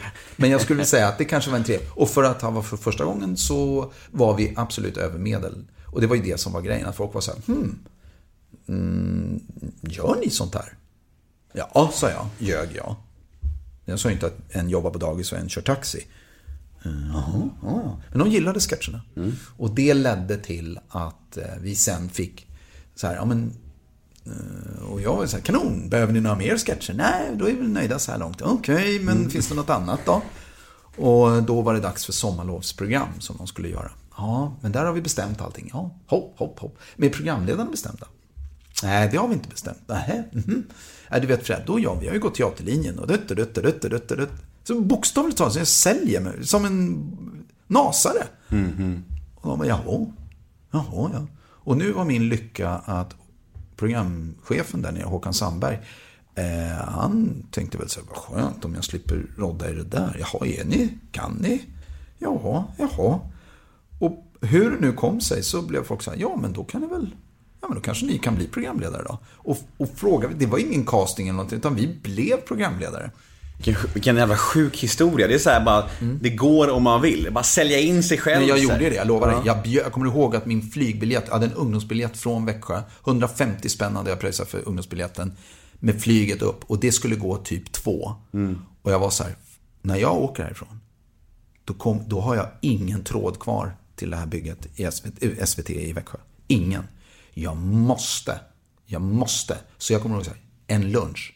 Och han bara, nej jag har inte så. Så jag, åker i eftermiddag. En, jag bjuder på lunch. Vi kan väl bara inte... Ja, då kände han mig ja, jag måste, jag, pojkvasken vill så okej. okej. Så jag kommer ihåg, jag tog honom till en restaurang på tipshallen. Sitter med honom, bjuder på pricklunch. Jag vet fan inte hur man bjuder på lunch. Jag, jag, är, ju- jag är ju för fan tre äpplen hög. Jag är ju en snorunge. Jag bara, ja, ja. Och satt där med någon bricklunch och pratade. Och det var då jag bara sa, okej, har ni något mer? Nej, nej, vi har ingenting. Och det pressar ur den där stackars karln. Ja, sommarlov har vi ju för sig, men det är bra. Vad gör ni där? Okej. Så det var, jag tror att det är en kombination av att jag är ogenerat eh, radiostyrd mot att eh, sälja saker. Ja, man måste väl också vara oblyg och lite skamlös för att ta- ta sig fram i den här branschen. Ja, lite så måste det ju vara. Det tror jag. Det tror jag. Och sen var jag helt övertygad om att vi var räddningen för, eh, för svensk TV. Det, var ju, det blev ju en supersuccé, det här Ja. sommarprogrammet. Ja, alltså ni blev ju verkligen eh, rikskändisar över natt i princip. Minns du den känslan att gå från liksom zero to hero nästan, liksom, över natt? Ja. Vad, hur var det? All, helt plötsligt måste alla kolla på er på gatan och så här. Ja, men så var det. Det var, det var bokstavligt. Vi bodde ju, Växjö, TV-huset i Växjö på den här tiden var, låg ju lite utanför stan i något industriområde. Och vi var helt fokade på det vi skulle göra och vi gjorde direktsändningar på morgnarna. Och vi åkte, jag tror vi bodde, var fan bodde vi? Någon, någon lya någonstans? Ja, det var liksom ännu längre utanför stan. Så vi åkte från vår lägenhet till TV-huset, tillbaka till vår lägenhet, till TV-huset under minst en veckas tid. Så programmet hade gått i en vecka. Då Gila säger så här, men hörni, ska vi inte åka och käka lunch inne i stan? Men någon gång måste vi väl ändå liksom göra något annat. Ja, okej. Så då åker vi in till stan. Och då minns jag när vi hade käkat lunch, kommer ut från restaurangen. Då står det barn utanför sig och tittar på oss. Och jag bara, Hö? Och tänker, vad- och, de, och så går vi och då följer de efter och går bredvid oss. Och så är det fler och fler. Äh, där går de! Och så från andra på något torg, minns jag, det stora torget. De är där! Och kommer springande. Och då var det så här. Och de bara, får vi din autograf? Och då, och jag bara, ja, ja, och, och då, men vad fuck, vi, har ju, vi är ju i rutan. Vi är ju i rutan. Så det är därför de kommer fram. Det, jag, jag, det, det låter ju som en, att jag var lite dum i huvudet, men det var så här, va, va, varför, varför kommer de fram? Men de kom ju fram. Och sen accelererade det bara här. Så det var ju där och då. Jag fick ju öva min autograf. Jag vet inte, jag skrev så här Peter, långsamt. Jag minns Fredde hade någon hopplös, eftersom han är lite kreatör. Så han hade ju en autograf som tog typ 30 sekunder att skriva per gång. Så stod det liksom alltså. 18 ungar. Det tog ju fan, det tog ju aldrig slut. Jag fick stå och vänta och han bara, rita gubbar och grejer. Men du får komma på något enklare. Men där och då blev det. Och sen fattar man ju att det här var ju 1991. Så tvn i Sverige såg lite annorlunda ut. Det vill säga, vi nådde ju typ 800-900 tusen tittare varje morgon. Och det var ju typ ungar, inte tonåringar, de sket ju i det här, men det var ungar och hör och deras föräldrar. Och frånskilda mammor. Så den sommaren var jag ju het som satan på O'Learys. Nej, vad heter de? O'Le- Harrys. Harrys, nej, och, och Cleo, Leo, O'Leary. O'Learys heter de. Ja. O'Learys och Ja. Harrys är det som Ja. ligger runt om i Sverige, överallt. Ja, men det här var ett, då en nattklubb i Växjö. Och jag minns mot slutet av sommarlovsmorgon. Då, alltså jag var ju så het. Och inte bara jag. Fred och jag. Vi var ju, alltså just att vi gick ut. Titta, där går de. Där går de. Var ni singlar? Var- var- ni singlar Nej, då? jag var inte singel då. Men jag var inte singel då. Rackarns. Men jag, vet, att jag vet att jag var het. Och att, att just den känslan av att vara... Alla glodde på er. Alla glada. Och det var ju så. Vi får inte, vi får inte glömma bort. För, för det fanns inget annat att titta på. Nej. Så det var ju inte så konstigt. Så det spelar ingen roll om man gillar den eller inte. Så att skitsamma. Jag, det var där och då jag blev liksom, vad sa du, från zero to hero över en natt. Var det, är det den tydligaste liksom, milstolpen, genombrottsgrejen i din karriär, tycker du? Ja men den blev sådär, för då, det var noll innan och så blev det pang efteråt. Den största håsen och det, det mest sinnessjuka var i samband med Ronny Ragge. För då blev den, det fick sån här, den blev ju absurd. Hur långt efter var det? något år, eller två. Något år. Folkparksturnén vi gjorde med Ronny Ragge, den stora turnén, den var 90, 93. 1993. Men då var det ju, det var ju vansinne. Det var, alltså det var inte sunt. Det- alltså, Det förstår var, det var Beatles. Ja, det var Beatles. Vad var det? Så här 55 000 pers på Liseberg.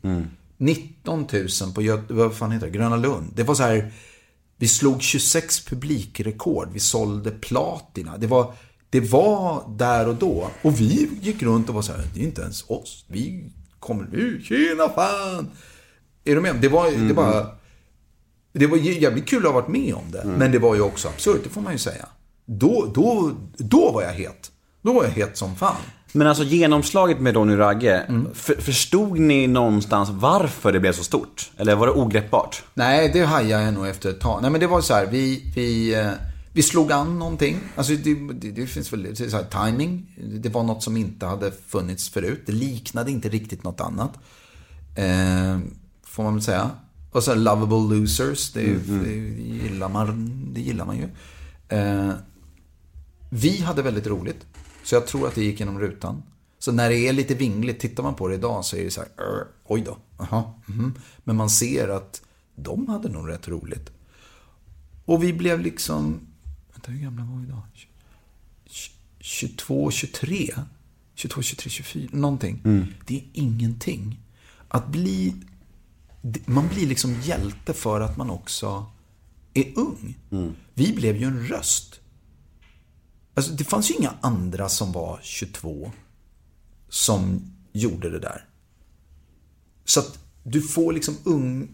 Ja, det hade aldrig slagit idag på samma sätt. Det hade aldrig liksom... Utan det var att vi... Hade det ens funkat idag att Nej, göra det, idag? Ja, det vet fasiken. Jag, nej, Jag menar ja, samhället, hur det ser ut och så här och... Nej, kanske inte. Det kanske inte hade sett ut... Alltså, allt man gör är ju en viss lyhördhet mot en samtid. Mm. Så jag tror att då kanske det inte hade sett ut riktigt som idag. Förstår du? Nej, jag fattar. Man kan inte göra exempel. Men, men Ronny och Ragge som princip hade nog kunnat funka. Om det inte hade gjorts innan. Mm. Så tror jag Ronny och Ragge skulle kunna finnas. För vad de är, är egentligen bara en väldigt... Vi kallar dem blöjraggare. De finns fortfarande. Vi vet vad det är. Det finns en, bor en blöjraggare i de flesta. Ja, det, det vågar jag. Det gör det hos mig med. Alltså någon mystisk idé om... Eh, och det här är någon of... En Peppe Eng, en blöjraggare och... Vem var tredje? Den tredje var Bert Karlsson. Bert Karlsson. Mycket folk i det Ja, alltså. det är mycket folk. Och då är, nej men jag tror att det, det gör det ju. Det, det är något, det, och de var så klassiskt. De eh, små folk som ville var, verka större än vad de var. De slog i underläge. Vi hittade någon ton i det. Det är jävligt grovkornigt. Men det är som... Men det är kärleksfullt, det är ju det som är nyckeln. Det är ju det, jag, jag pratade lite med Fred om det också. Och det är så här, att driva om saker och så länge man gör det kärleksfullt så blir det väldigt älskvärt liksom. Det är, då kan man ju driva om nästan allt. Ja. När det blir elakt, då är det, och inte kärleksfullt, då är det inget kul. Nej men jag tror att det var så ska vara, alltså, vi var ju... När vi var ute på vår turné, då, det var så tydligt, det var så talande. För i publiken så hade du, du hade... För det första var det så här, tonåringar och pensionärer. Det var hela, alla var där. Föräldrar, barnföräldrar. Eller vad säger jag, barnföräldrar? Det finns inget annat. Vad är Barnföräldrar. det för skillnad mellan föräldrar och barnföräldrar? Ja. Nej men att det är föräldrar och ungar och så, men också raggarna. Och med vi är hedersmedlemmar i en massa motorklubbar. Vi har aldrig, jag har inte heller varit så här, ja jag vet de där jävla raggarna. Och så, för det är precis som du säger, det var väl inget roligt. Det var ju, det är ju en kärleksfull parodi på helheten. Eh, där och då så, eh, så var det väl liksom lite, inte vassare, men typ.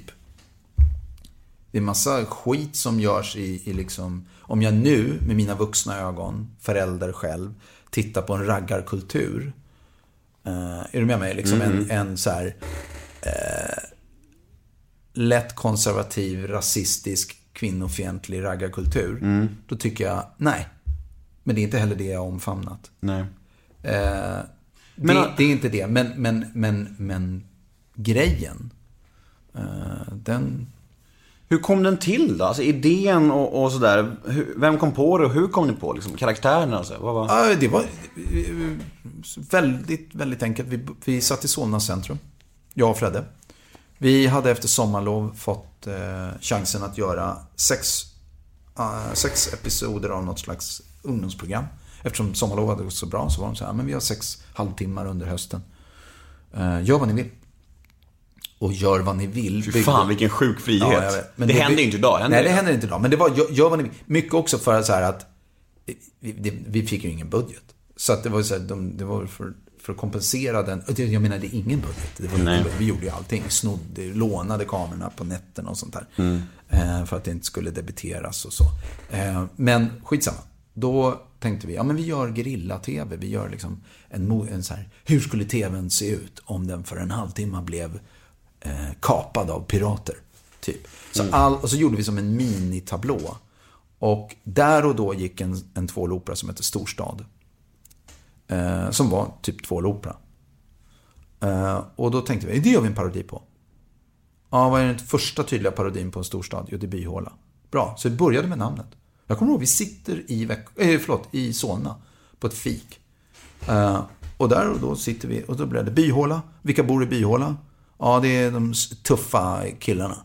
Ja, då blev det en av dem, Ronny. Eller så, nej, och då började Fredde som kom från Huddinge. Han bara, ja men vänta, raggar, blöjraggare. Ja, ja. Så började vi snacka om, hänger utan korvkiosk, börnar med sin Opel Ascona eller en Ford Town. Bara, vill vara något som, som de, de har inte amerikanare. För det har de inte råd med. Utan de drar runt i något annat häck liksom. Rävsvans på antennen och sådär. Ja, det kör vi. Ja, vad kul. Ja, vi garvar åt det. Båda gillar vi det här. Mm, vi tycker det är kul med bilar på något konstigt sätt. Sådär. Allt det där fanns. Eh, Så det var det vi körde på. Men i takt faktiskt med budgeten så reducerades det här. Så det var ju många, många fler karaktärer. Det slutade med att det var Ronny Ragge, Bernst Gunnar, som var antagon, liksom deras motståndare. Och så någon tjej i, i korvkiosken som de ville ligga Jävla med. bra namn, Bernst Gunnar. Det är Fredde som kom på. Bernst Gunnar är ett Fredde-namn. Det, det är inget jag kom på. Eh, och så blev det det. Men sen hur de blev och hur de ser ut, det är, det är, samma, det är Freddes fel. Han, eh, jag satt och redigerade en sketch och sen så hade han dragit iväg till Kronobergsteatern i Växjö, lånat några kläder. Helt utan, ja men hur ser de ut då? Ja, de har väl jeans och jeansväst, typ. Och så hör jag bara helt plötsligt, "Oh, ut i korridoren. Jag bara, då hade han tag, tagit en jeansväst, tagit ett par brallor, men de var för stora. Så då blev det ett Gällivarehäng. Det var inte för att vi tänkte ett Gällivarehäng, det blev ett Gällivarehäng, för de var för stora. Och så hittade han inga cowboyboots till sig själv, men ett par vita trätofflor. Och då blev det ett par vita trätofflor. Och han var, han var, han hade, och så hade han kört brylkräm i håret. Han var Ragge från början. Oh, oh, alltså den där, hela den där, den supermaskulina produkten. Han var redan det. Och jag bara, fan jag började garva direkt. Så, och folk tittade ut, kommer jag ihåg, i korridorerna och bara garva, vad är det här för jävla skit? Och då sprang jag in och då, det som var kvar var en damblus. Så Ronny har i de första avsnitten en damblus i nylon. Ja. Alltså en blus. Det, där, det är helt vansinniga kläder vad vi har på oss. En jeansväst, jeans som han också, för han vill också ha Gällivarehäng. För att Ragge har Gällivarehäng. Inte för att, ja, så vart det bara. Jag har boots, för det var mina egna boots. Och sen körde jag brylkräm i mitt hår. Och så hade vi två polisonger som vi hade fått låna från Oscarsteatern. Som de hade haft i någon jävla operett. Och eftersom Fredde var klar som karaktär, var full, så här, full 100% ut. Då blev Ronny, vad fan, förlåt fan. Han, jag blev underhuggan. Det bara blev så. För att han var redan uh, högstatus. Pang sa det bara. Den, den bara satt från början. Och där var gubbarna. Och sen åkte vi ut och spelade in. Vi åkte ut. Det här var typ på fredagen, på måndagen åkte vi ut. Och sen blev det så här. Det tittar man på Ronny Ragge de första avsnitten. Fan, vi pratar ju stockholmska och sen blev vi norrlänningar och sen var det något annat skit. Och, alltså det hänger ju inte ihop. Men det hänger ändå ihop för att det där var vad det var. Så var det. Men alltså, jag tänker det här turnélivet. Du pratar om att ni fyllde folkparker med 50 000 pers. Alltså, man har ju en bild att ni borde verkligen levt rövare. Men det var inte riktigt så, eller? Nej, det var inte så. För ingen av oss var singel. Utan vi, vi, vi var ju ihop med tjejer. Och var liksom ganska tråkiga, vill jag minnas. Eller tråkiga, vill jag säga. Jag kommer ihåg att folk var så nu kommer Ronny Ragge till parken. Så vi hade ju fullt, ni har obegränsat med bärs grabbar. Och jag var tack, men den kan ni ta ut. Så jag ta ut ölen. För jag var här, ingen ska dricka på produktionen. Jag var ut med öl, inte innan föreställning. Och då så det släpar de ut och vi vill ha Ramlösa, tack. Och de var skitbesvikna. De Ja, bara, men de tänkte vad är det här? Och jag kom ju fram, god dag, god dag, hej, jag heter Peter och det är jag som gör Ronny. Och de bara, åh, åh, åh. Tjena Ronny, tjena Ronny. Nej, nej, nej, Jag bara, nej, Peter. nej, nej, Peter heter jag. Fan vad trött alltså. Nej, men ja, inte riktigt så illa. Nej, men, fattar, men jag typ, alltså typ. Och så åkte vi runt där och eh, så fort vi var klara då, då ville vi gå. Det är väl klart vi hade fester, vi är ju inte så. Vi var ju inte, vi var inte som eh, stall, vad fan heter det, tända ljus. Det var inte så. Men, men det var jävla med ordning och reda. Och, och gud nåde den som bråkade och trassla. Ja. Eh, Så det var en väldigt skötsam turné. Vad, eh, om du skulle beskriva din relation med eh, Fredrik Granberg. Eh, som sist- Urusel. Ja, men det, det, det är bra att du är ärlig i alla fall. tycker Jag. jag uppskattar ärligheten här. Ja. Nej, men jag tänker både då och nu idag. Vad, ni, skulle ni säga att ni är liksom polare, eller hur? Ja, ja, det skulle jag beskriva honom som. Jag skulle beskriva honom som polare och eh, en person man liksom, om jag skulle likna det med något så skulle jag säga en person som man var ihop med och hade jävligt, ja jag älskar när jag var ihop med, med henne, ja då blir det honom. Och vi är jättebra vänner fast vi är inte ihop längre. Var det mycket bråk, eh, alltså sen? Eller har det någonsin varit det mellan er? Eller? Nej, jag skulle inte säga bråk. Jag tror att vi blev lite trötta på varandra. Det är kanske naturligt Ja, det är nog ganska naturligt. Vi gjorde nämligen allt utom ha sex. Det var det enda liksom. Jag... Fredde var ju sugen på det, men jag sa att där går gränsen. Du satte ner foten? Jag satte ner foten. Det hjälpte inte heller jättemycket. Han är mycket starkare och han har, ett Han höll fast dig. Han har en grundcharm som han har svårt att väja sig för. Verkligen. Nej, han... eh, Nej, men vi gjorde... Nej, vi, vi... Det var faktiskt nästan det enda... Nej, men det var det enda vi inte gjorde. Annars delade vi allt, vi pratade om allt, vi gjorde... Vi jobbade, bla, bla, bla. Men... Och sen gjorde, hade vi gjort grejer. Fredde blev sjuk, men det var inte riktigt det som var grejen. Jag tror att vi började känna att vi... Att vi inte var... Vi började dra åt olika håll. Jag ville göra annan typ av TV. En Också inte, en, inte nödvändigtvis annan typ av TV än det Fred och jag gjorde, men jag ville komplettera. Jag ville ju att vi skulle bygga ett bolag, bli större, göra mer saker. Eh, jag tror inte Fredde var så jävla intresserad av det, ärligt talat. Nej. Eh, jag har inte frågat rakt ut så, men jag tror han var mer intresserad av det som var hans. Alltså det vi gjorde, eller typ. Och sen tyckte vi nog att vi började upprepa oss själva. Vad tänkte du när han visade röven i Så ska det låta? Härligt. ja, och, ja, men alltså ska jag vara helt ärlig så är det det att han har inte, där, där jag, eh, där jag begränsar mig, eh, det gör inte han. Han, full, han kör ju, rullar ju på. Han kör ju på. Hela. Sen får någon annan ta hand om det. Och det är ju det som är vår grej ihop. Alltså, Kompletterar varandra bra liksom? Ja, ja. Men han trycker på mycket, mycket. Alltså han, han, han säger ju själv så här. Du, jag, jag, jag, det blir som blackouts, va? jag kommer inte ihåg. Han, när han trycker på, det spelar ingen roll om han kör bil. Han är en jävligt duktig bilförare. Så vi gjorde ju alla bilstunts och sånt själva. Men så här i efterhand så har han berättat att jag kommer inte riktigt ihåg vad jag gör då. Att, att han blir en annan människa. Och det är ju oroväckande. Det känns ju inte jättesäkert Nej, kanske. nej, nej, jag är helt livrädd. På, mot slutet var jag ju livrädd. För jag visste att han, han var beredd att dö för det. Och när han går Dö in, för konsten! Ja, och Ja. när han går in i en karaktär. Då blir han ett med den karaktären. Jag har ju fortfarande någon idé om att jag kan gå ur den. Men han är i den. Så att när han, han det har hänt hur många gånger som. Han slår sig, det blöder, det ring- Vad fan, vad är det här för jävla? Så bara rasar det blod ur armbågen. Då är det för att han har liksom slagit sig under tiden han gjorde någonting. Så allt det där, så är det ju. Eh, Så när det, att han visar röven i Så ska det låta var ju egentligen, det är, det är klart att det blir så. Och mycket röv visar han också. Det är ju inte att, för då blev det väl mycket energi. Så då åkte brallorna, det var ju dessutom inte för stora byxor utan då åkte de ju. Det är som att han skulle sätta sig ner och klubba. Verkligen. Vi lämnar Ron Dagge. Eh, Ja. Vi går vidare till lite mer allvarliga frågor. Eh, nu är det så här att jag har ett segment, jag brukar alltid fråga mina gäster vad de har för relation till alkohol. Det tänker jag göra med dig med. Vad har du för relation till alkohol? Ja, ja. Bra relation. Jag har liksom ingen... ehm, eh, ja, väldigt... Jag skulle nog säga att jag... Jag är väldigt eh, modest. Mm. Ärligt talat. Jag dricker...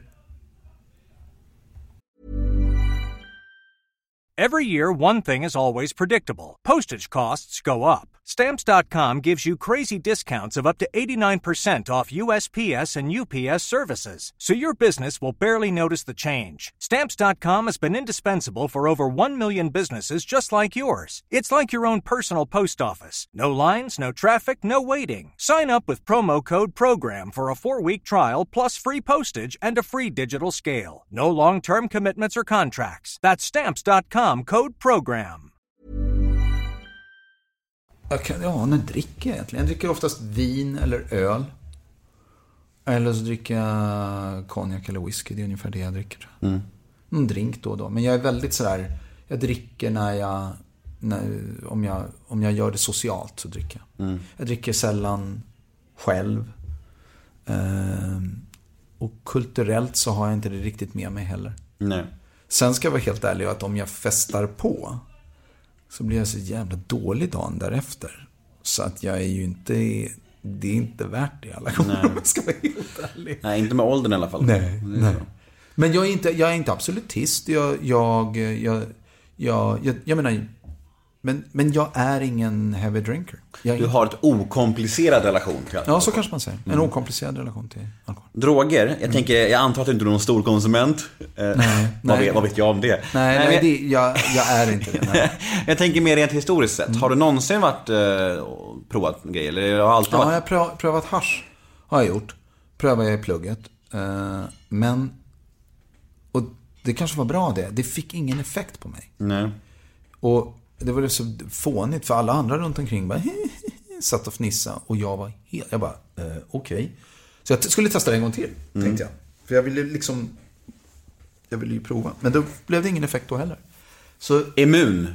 nej, det tror jag ju egentligen inte att, jag vet inte varför det blev så. Antingen var jag väl immun, eller så, jag tror inte man kan vara det, men det kanske man kan. Men Nej, jag, tror kan man inte. Jag, jag vet faktiskt uppriktigt inte varför. För tro mig, jag försökte. Och efter den andra gången tänkte jag, ja, då var det väl, då var det väl inte mer än så. Mm. Jag har heller inte känt en längtan. Jag förebrår ingenting, så det finns ingen moraliserande i det här. Men jag har inte känt någon längtan att prova en drog. Kan det ha att göra med ett kontrollbehov? Kanske. Det kan ha att göra med ett kontrollbehov. Men jag tycker å andra sidan om att förlora mig.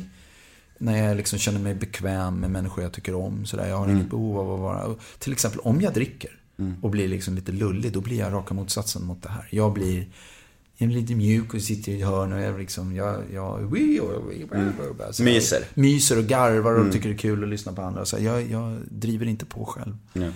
alls på det sättet. Så jag tycker om det. Men det är som att min nyfikenhet för det inte är där. Och kanske, det, men det finns då folk som säger att ja, det, är, det är fantastiskt. Och då kanske jag tänker, ja, men tänk om... Tänk om, det, tänk om jag skulle fastna i det. Mm. En dum risk att ta kanske? Ja, om jag ska vara helt ärlig. Tänk om jag skulle göra, tänk om jag skulle av någon konst, det vill säga jag skulle prova och upptäcka att det här som jag, eh, och som du vet, jag, jag menar, jag, just nu trivs jag väldigt väl. Jag, jag är glad. Jag har varit glad större delen av mitt liv. Tänk om det skulle kännas inte tillräckligt, utan jag måste tillbaka till den här konstruerade, det konstruerade läget. Det, tror jag skulle göra mig sjukt deppad. Mm, det är vidrigt alltså. Jag var inne i ett tungt missbruk förut och, och liksom Då var det som att det var aldrig nog. Varje gång man drack så vill man, var jag tvungen att ta kvällen längre och när jag gjorde det så var det bara som att det var ett kaos. Och sen så, jag kunde aldrig mer njuta av att ta en öl. För att det var som att jag alltid ville gå längre liksom. Det där är intressant. Okej. Så det var där nog... Jag, jag visste inte om det. Nej, nej, nej, okej. jag, nej, jag visste inte det. Nej, jag, är, Men jag är nykter och drogfri sedan två och ett halvt år, helt. wow.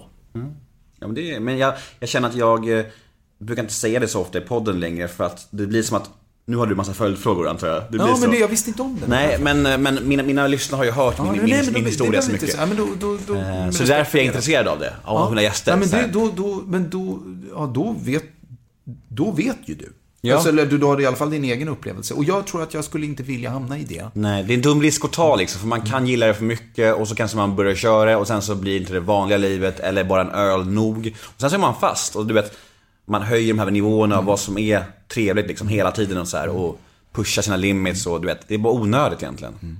Eh, framförallt när man mår bra som det är. Det är ju verkligen så här, du verkar ju må jävligt bra som det är. Oh, det där var bra. Jag fattar. Och sen så är det som jag sa, jag älskar, jag älskar verkligen det jag gör. Mitt jobb är inte ett jobb för mig. Mitt jobb är mitt liv. Alltså, det, finns- alltså då menar jag så här, vadå, man jobbar hela tiden? Ja, men det är, det är mitt konstnärskap. Det är det här jag gör. Det här, jag jobbar för att jag tror att skulle jag inte jobba så skulle jag inte riktigt trivas med mig själv. Alltså jag gör det här för att det är min passion. Och då, då är jag rädd att om jag skulle börja med något så skulle jag, det är min rädsla tror jag, att jag inte skulle lita på min egen kontakt med, med mig själv och min kreativitet. Tänk om den inte är good enough. Jag måste vara i något annat läge. Precis. Men vad, vad, vad får du ångest av då? När mår du som sämst i livet?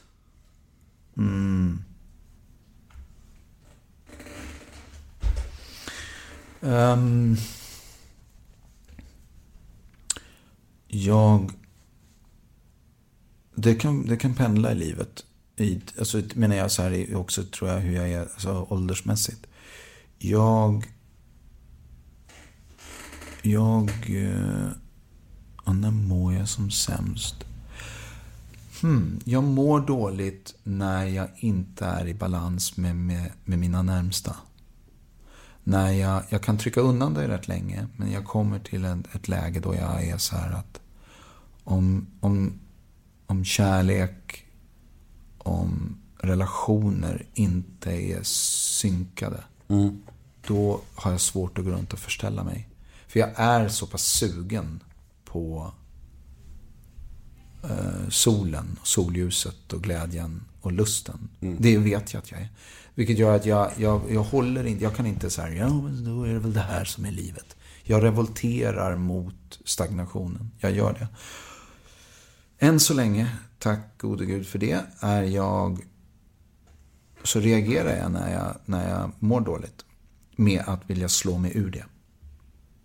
Om du förstår vad jag menar. Så att det är som att det bara det flödar efter att jag kan gå ett tag, men sen flödar det bara, fuck jag pallar inte detta. Jag pallar inte, jag måste ut ur det. Jag måste ut ur det för att jag, annars så, inte vet jag, annars kanske jag kommer till den där kärnan. Men jag, jag, men jag mår dåligt för det. Jag mår dåligt nu i mina närmsta relationer när det inte är bra. Jag, inte, jag kan inte påstå att det har med, med, med, med, jobbet att göra. Inte längre att jag mår dåligt för det. Jag har aldrig mått dåligt för att jag får en dålig recension. Jag mår inte dåligt om någon tycker att, att, jag gör hit eller dit eller si eller så. Ja, ja, nej. Det gör jag inte. Hur gamla är dina söner? 21, 17, 10 och 8. Hur är du som pappa? Ehm, jag tror jag är eh, delvis krävande. Jag har ganska höga förväntningar på mina barn. Jag älskar mina barn. Jag älskar verkligen mina barn. Alla. Jag är jättestolt över dem. Jag, blir, jag märker att jag blir stolt. Så här, att stoltheten kommer över mig när någonting bra händer. Då blir jag så här, jag kan komma på mig. Alltså kroppen reagerar först innan intellektet. Eh, jag vill att de ska göra sitt bästa. Utifrån sina egna förutsättningar. Det pratar jag mycket med mina äldsta pojkar om. De är väldigt olika. De är väldigt olika mig, en del av dem. En del är mer lika mig, men så här, jag... Eh, jag älskar att få vuxna barn. Det är fantastiskt att ha en vuxna unge, min 21-åriga grabb som är, utmanar mig och bara, mm, ja, ja. Jag menar, jag uppfostrar, man uppfostrar inte sina barn när de är 17 och 21 längre. Det, då har det tåget gått. Utan man är, man är en, en far. Eh, jag tror tyvärr att jag kan vara lite sträng ibland. Att jag är tydlig med vad jag inte tycker är okej och vad jag tycker är okej. Känner du att du har varit närvarande nog? Det ska nog de svara på. Jag tror att jag...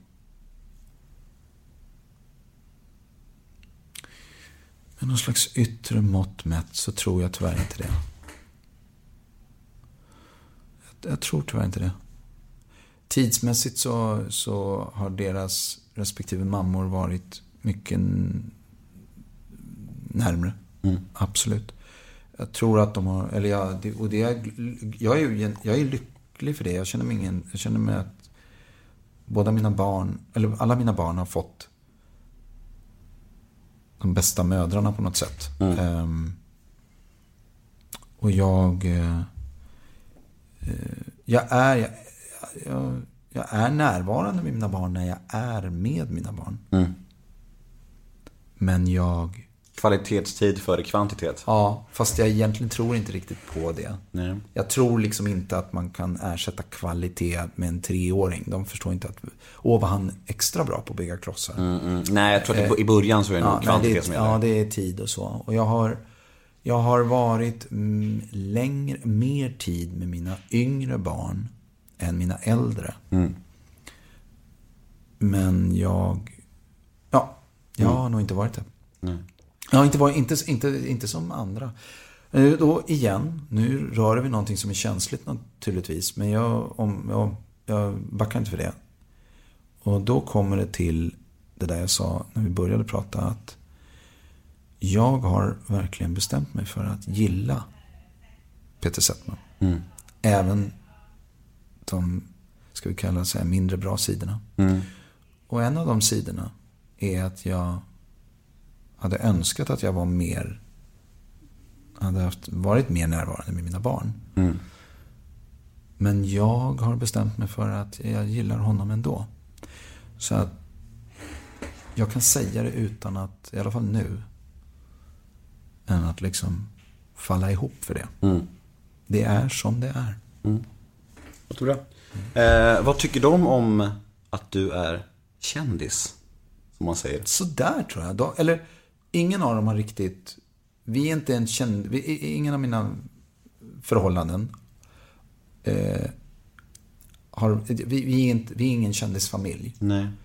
Men om du är på ICA med dina barn och någon kommer fram och vill ta en selfie med dig. Hur reagerar de då? Då drar de sig lite undan. Så här. Eh, lite olika eh, beroende på vilka de är. De reagerar inte alltid på samma sätt. Men drar sig lite undan. Så här. Frumpa. Ja. Och förstår mekanikerna i att det kommer fram någon som, taram, du vet sådär. De tycker inte det är konstigt. Men när de var yngre, då var det så här, känner du dem? Och det säger ju, nu har åttaåringen slutat fråga det, för de har förstått. Eh, eller han har förstått. Men, men innan så var det så, känner du honom? Känner du henne? Vem var det där? Varför gjorde de? Och, och jag bara, nej. Och då säger inte jag, jo men så här är det, förstår du.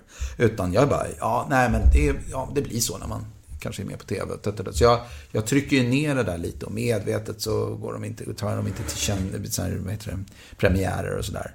Av, av en, en, en, eh, en överenskommelse jag och min fru har att vi det är inte de som lever det livet och det är någonting de får börja bestämma när de blir större. Liksom. Tycker de om Ronny Ragge, dina barn? Det här är ju. Det, jag, fan, jag, jag vet inte, för jag har inte frågat det. De kan ju inte ha missat det. Nej, de har inte missat det, men de tycker inte att det är... De går inte runt och är Ronny Ragge. Nej, jag tror så här på riktigt. Folk som känner mig väl har lite svårt med Ronny Ragge. När de känner mig väl, för de märker att det är, en, att det är lite så här, det är inte riktigt som jag är. Plus att, att de tycker, tror jag, att se sin pappa, shit vad han är annorlunda och han är så... Att de tycker att det är lite scary. Mm, jag förstår. Förstår du? De, de tycker och mina äldsta grabbar, de tror jag är lite så här, mm, mm. Inte skäms, men lite så här, mm. Sen har de så här, fan din farsa är ju Ronny. jo, jag, jo, jag vet. Ja, jag fattar. Jag har ett segment som heter ett ord om i min podcast. Det går ut på att jag säger fem stycken svenska kändisar som brukar beröra.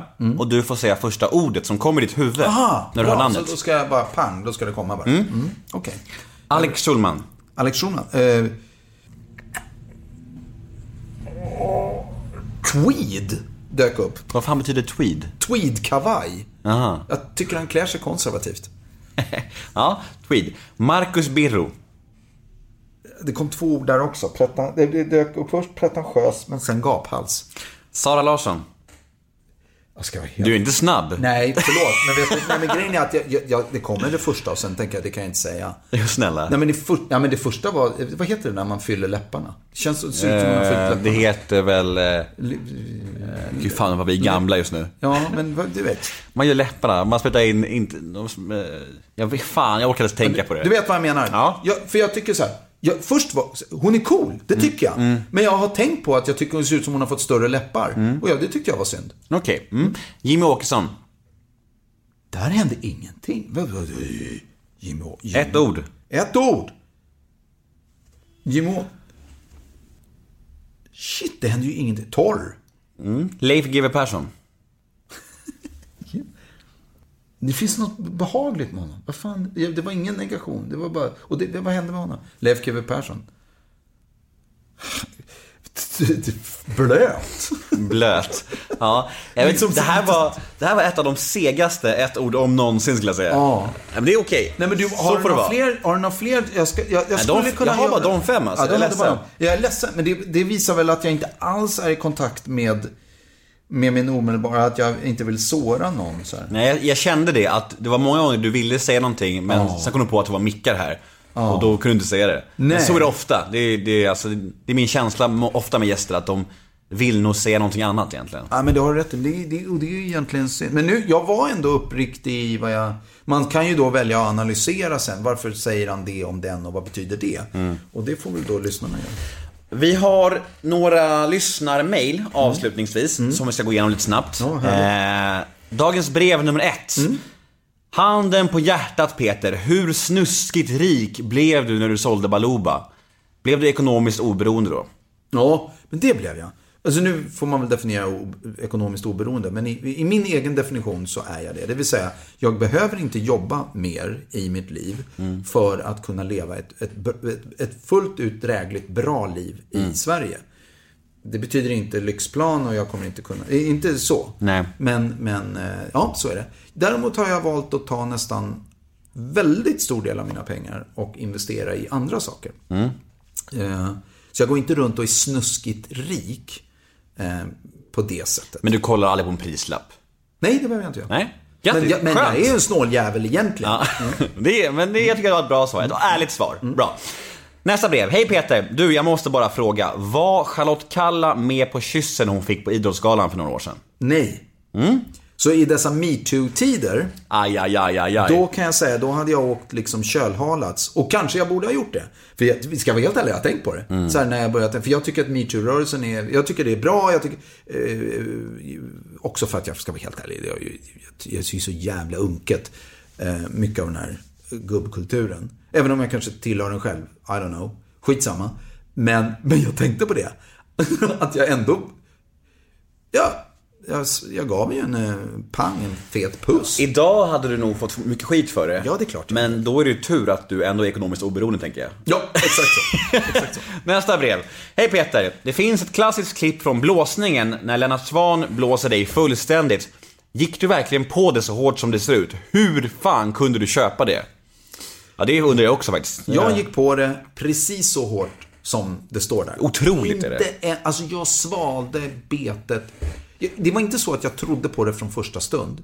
Men när den där skyskrapan slocknar, Mm. då, då är det som att jag, för det vet jag. Fram dit var jag så här, men vad, det är ju så jävla skumt där. Mm. Pang, när den slocknar, då går jag över i bara så här, "Öh, Mm. det är ju sant. Jag ser det ju. Och då, där och då eh, tror jag på det. Sen, dess, eller, sen, tror jag bara på det. Det är ju lite för långt för att återskapa Mm. den grejen. Men man kan gå in på YouTube och söka på Peter Settman blåsningen. Det är ju väldigt, väldigt kul. Och, och helt bisarrt. Det är helt Så bisarrt. Mm. in på YouTube och sök. Det är mitt tips till mina lyssnare. Nästa brev. Om han känner att han hittat en bra balans mellan humor och gott ledarskap i projekt han driver. Har det känts självklart från början eller bara är han sig själv eller är det ett medvetet val? Viktigt att, att ha kul på jobbet men också vara seriös som det heter. Fattar du frågan? Ja, jag fattar frågan. Jag, Så här, från början var det inte uttänkt. Som ingenting i mitt lilla liv. Av det enkla skälet att jag, jag menar, jag är ju inte speciellt bildad. Jag gick grundskola, jag gick två års teaterlinje. Efter det började jag jobba. Jag menar, allt jag kan om, om att driva företag eller ledarskap eller någonting egentligen, har ju kommit utifrån att jag har fått lära mig det under resans gång. Eh, fördelen är att det sitter och blir mer genuint, nackdelen är att det tar längre tid. Eh, jag skulle säga, hela den här kopplingen, den roliga killen, eh, att ha roligt, att se sig humorn och så. Det tror jag är bara, för jag är sån. Jag, punkt slut, jag är sån. Har varit sån hela mitt liv. Eh, och då tar jag med mig det in i arbetet. Jag har inte haft någon idé om att det ska vara på något sätt. Jag tror däremot att jag var så lite sträng och skulle vara lite tuffare som chef. Och, för jag trodde att det var så man skulle vara. När jag blev sen äldre och började kunna titta bakåt. Liksom så här, aha, vad gjorde vi nu? Och titta här. Och när man ändå får någon slags idé om sitt liv. Eh, Då insåg jag att, vänta, det där är inte alls... Det där, det där kanske är en tillgång. Eh, Och typ runt när jag var 30, typ där, tror jag. Då, då började jag mer identifiera att jag vill hellre driva företag, jag vill driva arbetsplatser där, där människor känner att de inte... Det är inte skitnödigt, det är inte pretentiöst. Allt det här som jag tycker egentligen står i vägen för fritt skapande. Eh, ångest och oro för att inte räcka till. Och, du vet, så här, det, det hatar jag, så det, det tar jag bort från... I alla fall när jag bestämmer på en arbetsplats. Det tar jag bara bort. Och det betyder inte att alla går runt och skämtar. Man behöver inte, det är inte så att folk kommer in på, på Brain Academy och tror att de ska sitta och dra ordvitsar, för så är det ju inte. Men tar man sig själv på lite för stort allvar, är man liksom lite så här och gillar att trycka till folk och göra folk osäkra, då åker man ut härifrån. Så är det bara. Kan du uppleva att eh, du är så förknippad med humor och underhållning och komik att det ibland kan vara svårt att bli tagen på allvar i mer seriösa rum? Finkultur och så här. Absolut. Det tror jag. Inte så att jag går runt och är orolig för det, det ska jag vara helt ärlig. Men, men det kan, det, det vet jag. Och det kan till och med ta, te sig uttryck att om jag är på en middag bjuden på, på något tillfälle, då kan det bli så att jag eh, sitter där och ser hur folk säger, men gud, han kan ju prata. Han kan ju svara på frågor och han försöker inte vara rolig jämt. Jaha, oj då. Ja, du var inne på att ni gjorde en thriller-serie, så jag var tvungen att fråga. Ja. Så här, Peter Settman bakom en thriller-serie, man, man tänker lite så här, jaha, kanske. Men det är bara fördomarna som talar liksom. Det är nog så. fördomar. Och jag, det är ju inte jag som... Jag, jag, inte jag som har skrivit manuset. Nej. Eh, men jag tror att eh, komik eller humor, det... När du får till det så handlar det väldigt mycket om timing där och då. Det betyder inte att alla tycker att det är roligt det du gör. Det har inte med det att göra. Mer bara komiken som sådan. Handlar mycket om timing och, och är det roligt så är det roligt. Det är ganska bra nycklar och verktyg när du tillverkar annan genre. För, för mycket av det som jag tycker som görs i vårt land, och tyvärr i vårt land, eh, blir lite plattityder. Det ska vara seriöst och det ska vara på riktigt. Men jag tycker att det är pretentiöst, jag tycker att det är ganska tråkigt, jag tycker att det har ingen nerv. Och, och då tror jag att ibland att det kan hjälpa att man har jobbat med det vi har gjort. Nästa mejl. Vilken produktion är han mest stolt över respektive önskar att han aldrig har gjort? Eller om han har en idé som hittills inte har blivit gjord eller kommer att ge ut? Eller vad, vad står det här? Förlåt. Eller om han har en idé som hittills inte blivit av som han aldrig kommer ge upp? Ge honom en kram från mig också. Han är en riktigt fin kille och jag är tacksam att jag jobbade med honom. Kram, Fredrik, Fredrik Hallgren. Åh! Nej men, jaha. Så han kommenterade på Instagram och skrev en liten fråga. Vi är klara om fem minuter. Så. Ja, ja. Ja. Ja, men det var, eh, var, det var gulligt. Ja, jag, eh, jag, kram, jag tar tacksamt emot den kramen och jag kramar gärna tillbaka. Ehm, Han är mysig. han är mysig och Begåvad. fantastiskt begåvad. Mångsidig tycker jag. Ja, nej men han är jättebra. Alltså, shit vilken lyhördhet mot, i spel och karaktär. Ju Underskattad tycker jag. Han är en sån skådis som man vill ska få mer uppmärksamhet. Ja, nej men alltså han är vansinnigt bra. Eh, är, så så är det med det. Eh, och, och han frågade då vilken produktion jag är mest stolt över. Ja, men den den, så här, jag är väldigt stolt över många saker. Mina produktioner blir nästan lite som ens ungar. Så man har en sån grundkärlek, man gillar dem alla. Men jag lyfter fram Tratten och Finkel.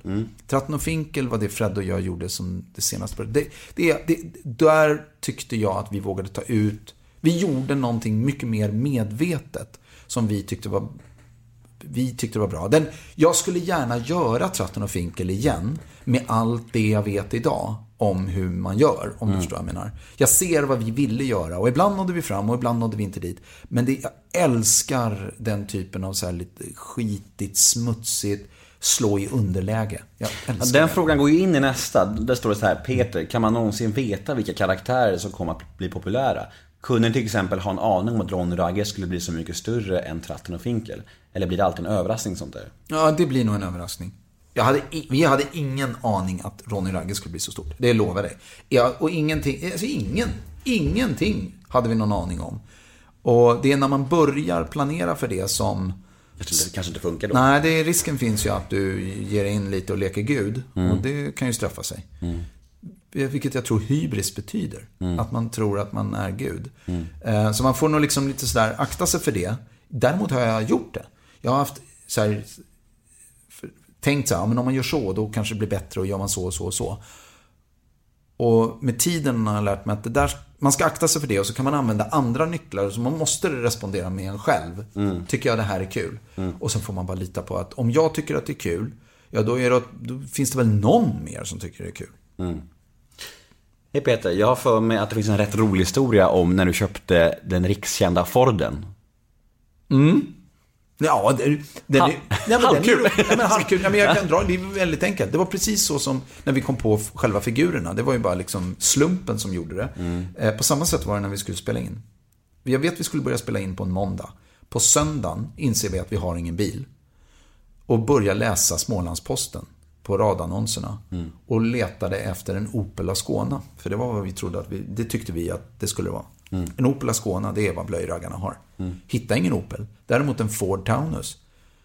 Ja, den ringer vi på. 4 500 spänn. Vi åker ut någonstans. Då visar det sig att det är ett dödsbo. Eh, och i detta dödsbo så... eh, Så... Eh, helt, du vet, finkörd. Inte en skråma. Ing, i- i- den har bara gått några mil, typ.